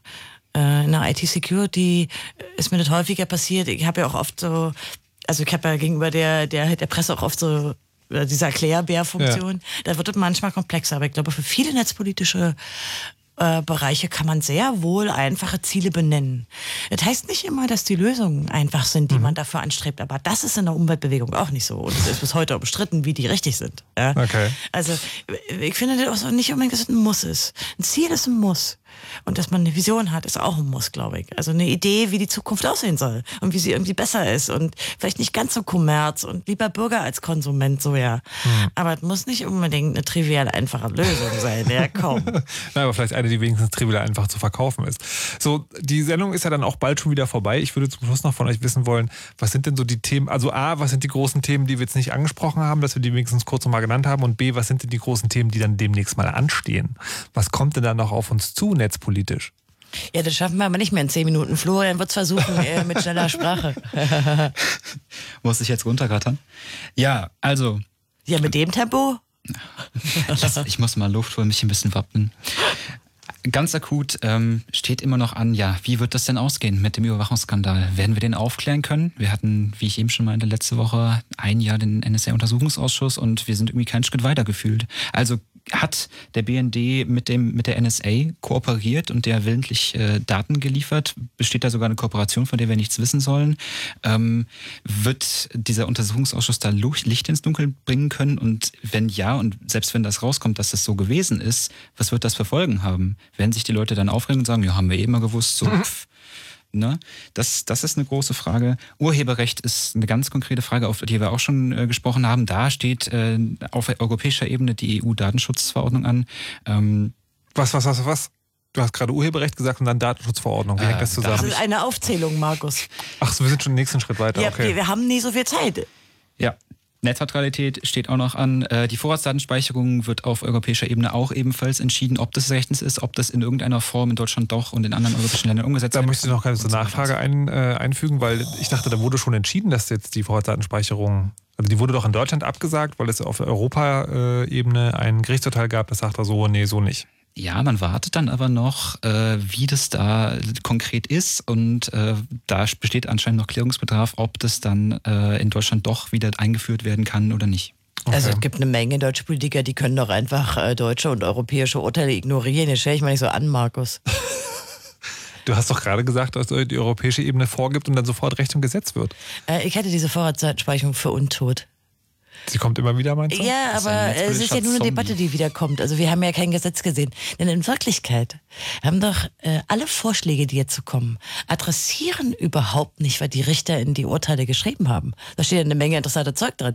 Äh, sind ja, man kriegt ja nie konkrete Vorschläge, sagen immer nur, ja, ja, wir brauchen Vorstand bei. Aber wie sie das eigentlich machen wollen gesetzlich und den beiden Urteilen, also dem Bundesverfassungsgericht und dem europäischen Urteil, gerecht zu werden, das sagen die nicht mal mehr. Also ich hatte das mehr so für Schrammeln. Das ist so untotes Schrammeln, ja. In mhm. Wirklichkeit ist sie doch tot. Mhm. Na, wir sind gespannt. Was noch? Vielleicht ist das auch eine Hoffnung von mir. Was äh, Florian, los, sind, wir haben wir schon, mehr Themen. Sind wir schon durch, oder? Also, äh, ich denke, sind, werden vor allen Dingen rechtspolitische Probleme sein. Also, äh, was wird weiterhin mit den Abmahnungen, die einfach viele Leute tierisch stören, wie wird das politisch geregelt? Was wird mit der Störerhaftung passieren? Wie ist das mit diesen sogenannten, die, die ganze Frage, wie wir Kontrolle über unsere Geräte haben? Also, was dürfen Hersteller einbauen? Weil, weil in Zukunft vor allen Dingen die sogenannten TPM-Chips, also auch technische Fragen, ähm, sind manchmal auch eher Verbraucherfragen. Also darf ich mir Software installieren oder darf ich es nicht? Ja, solche Fragen. Es wird aber auch um so weit gehen wie Fair IT. Auch das sind netzpolitische Themen. Was ist das? Also wie viel, ja, quasi, wie ökologisch kann man eigentlich Rechner herstellen? Ja, solche, solche, solche wichtigen Fragen. Wir werden ganz sicher in Netzpolitik über Big Data, diese, dieses Wirtschaftsschlagwort von einer massenhaften Datenverarbeitung sprechen, das wird kommen. Wir werden über Algorithmen streiten müssen, die unser Leben bestimmen, weil sie Entscheidungen für uns treffen. Das werden wir auf jeden Fall tun. Wer unter welchen Umständen darf das? Wir werden über Monopole reden, weil bestimmte Märkte im, im Bereich vom Internet gibt, wo bestimmte Unternehmen ganz hohe Dominanz haben. Klar. Also da werden Ist- ist unglaublich viele Streitthemen sein. Wir werden auch wieder, äh, wenn die Zukunft ein bisschen weitergeht, über Online-Wahlsysteme, das kommt doch wieder, vielleicht in fünf Jahren oder so. Das, äh, ich glaube, uns werden die Themen auf jeden Fall nicht ausgehen und wir werden ganz sicher über allem, weil das die Basis sein wird, äh, über sehr viel IT-Security reden müssen. Also die Sicherheit in Netzen, in Software, in Betriebssystemen, das wird, das wird so ein begleitendes Thema immer sein.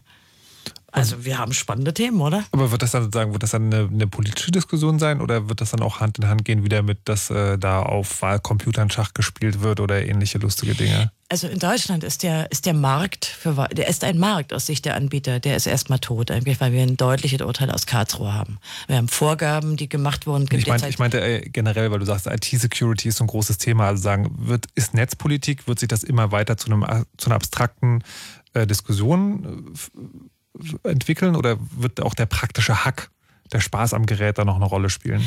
Naja, gut, im CCC spielt natürlich so ein praktischer Hack. Das sind die Wahlcomputer sind ja ein Beispiel, aber oder der Schatz äh, Trojaner oder so.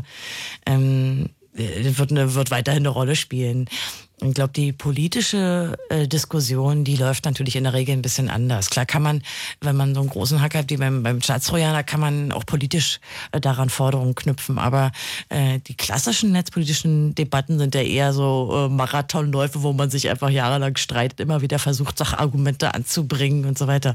Und auch, also teilweise so, so Lobby-Sachen einfach aufzudecken und eben diese Gegenöffentlichkeit herzustellen.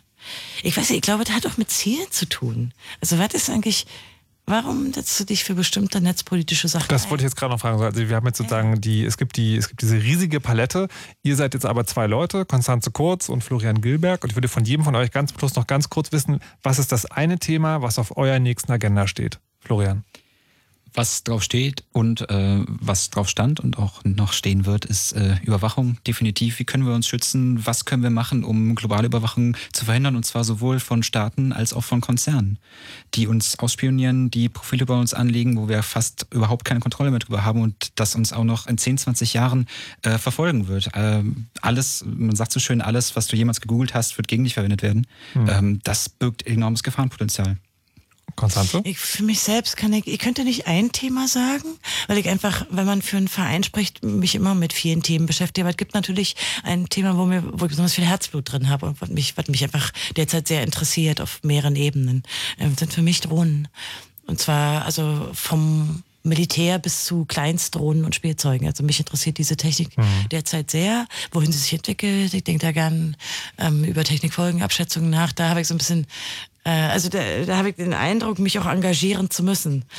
Aber ich kann, könnte nicht sagen, dass ich mich auf ein Thema stürzen werde, einfach weil es auch nicht geht, ja.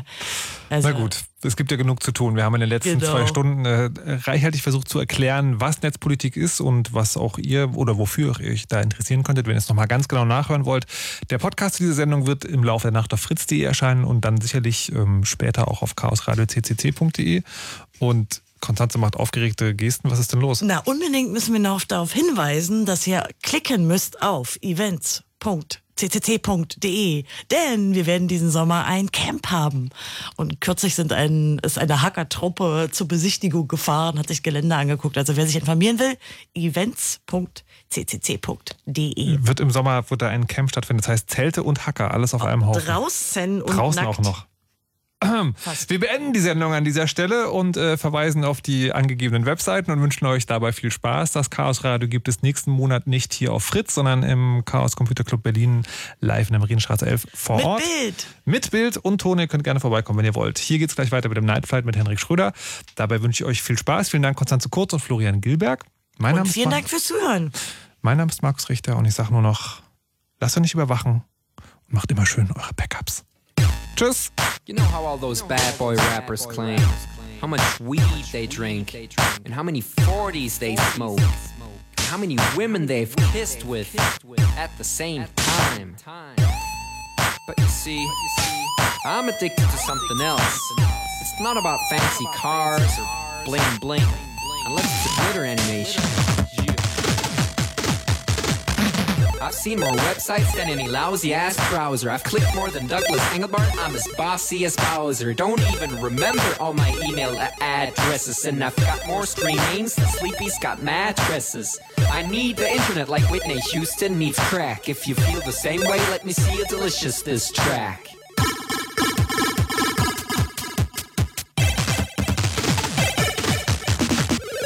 Spent more time online than Tim Berners-Lee. When I go to a club, it's mostly a surf club, you see. I've pal paid more money than you've got pictures on Flickr. They call me the Uber YouTuber, MySpace clicker. I love amateur homepages and dirt style design. The interweb's a ghetto full of gustatory crime. Cross your fingers, make your hand look like a W and holla website.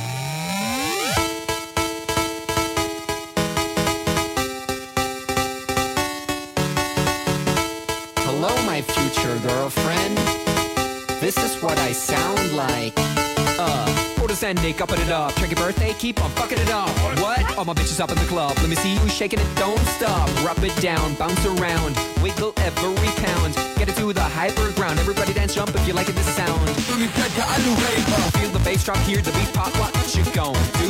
When it's time to take off, climb the rooftop, jump out of your shoe. It goes oohs, oohs, heavy face balloons, unfadable pokey tunes, dance cartoons, really hot wounds on over afternoons. The club's full with the whole sweaty nation. That seems out of the wrong medication. Rave invasion, it's a B-Thing. Moin, kein Punkt, Peng. 1, 2, Polizei, 3, 4, Polizei,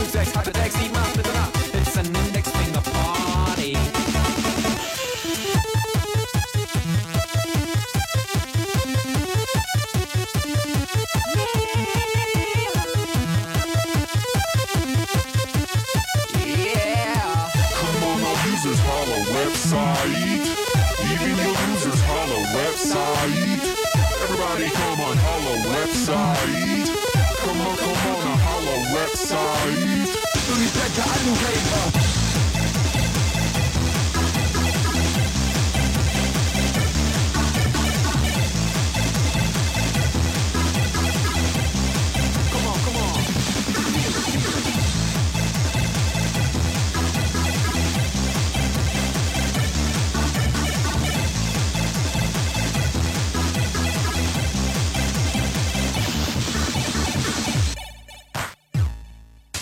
forget I'm in your extended network.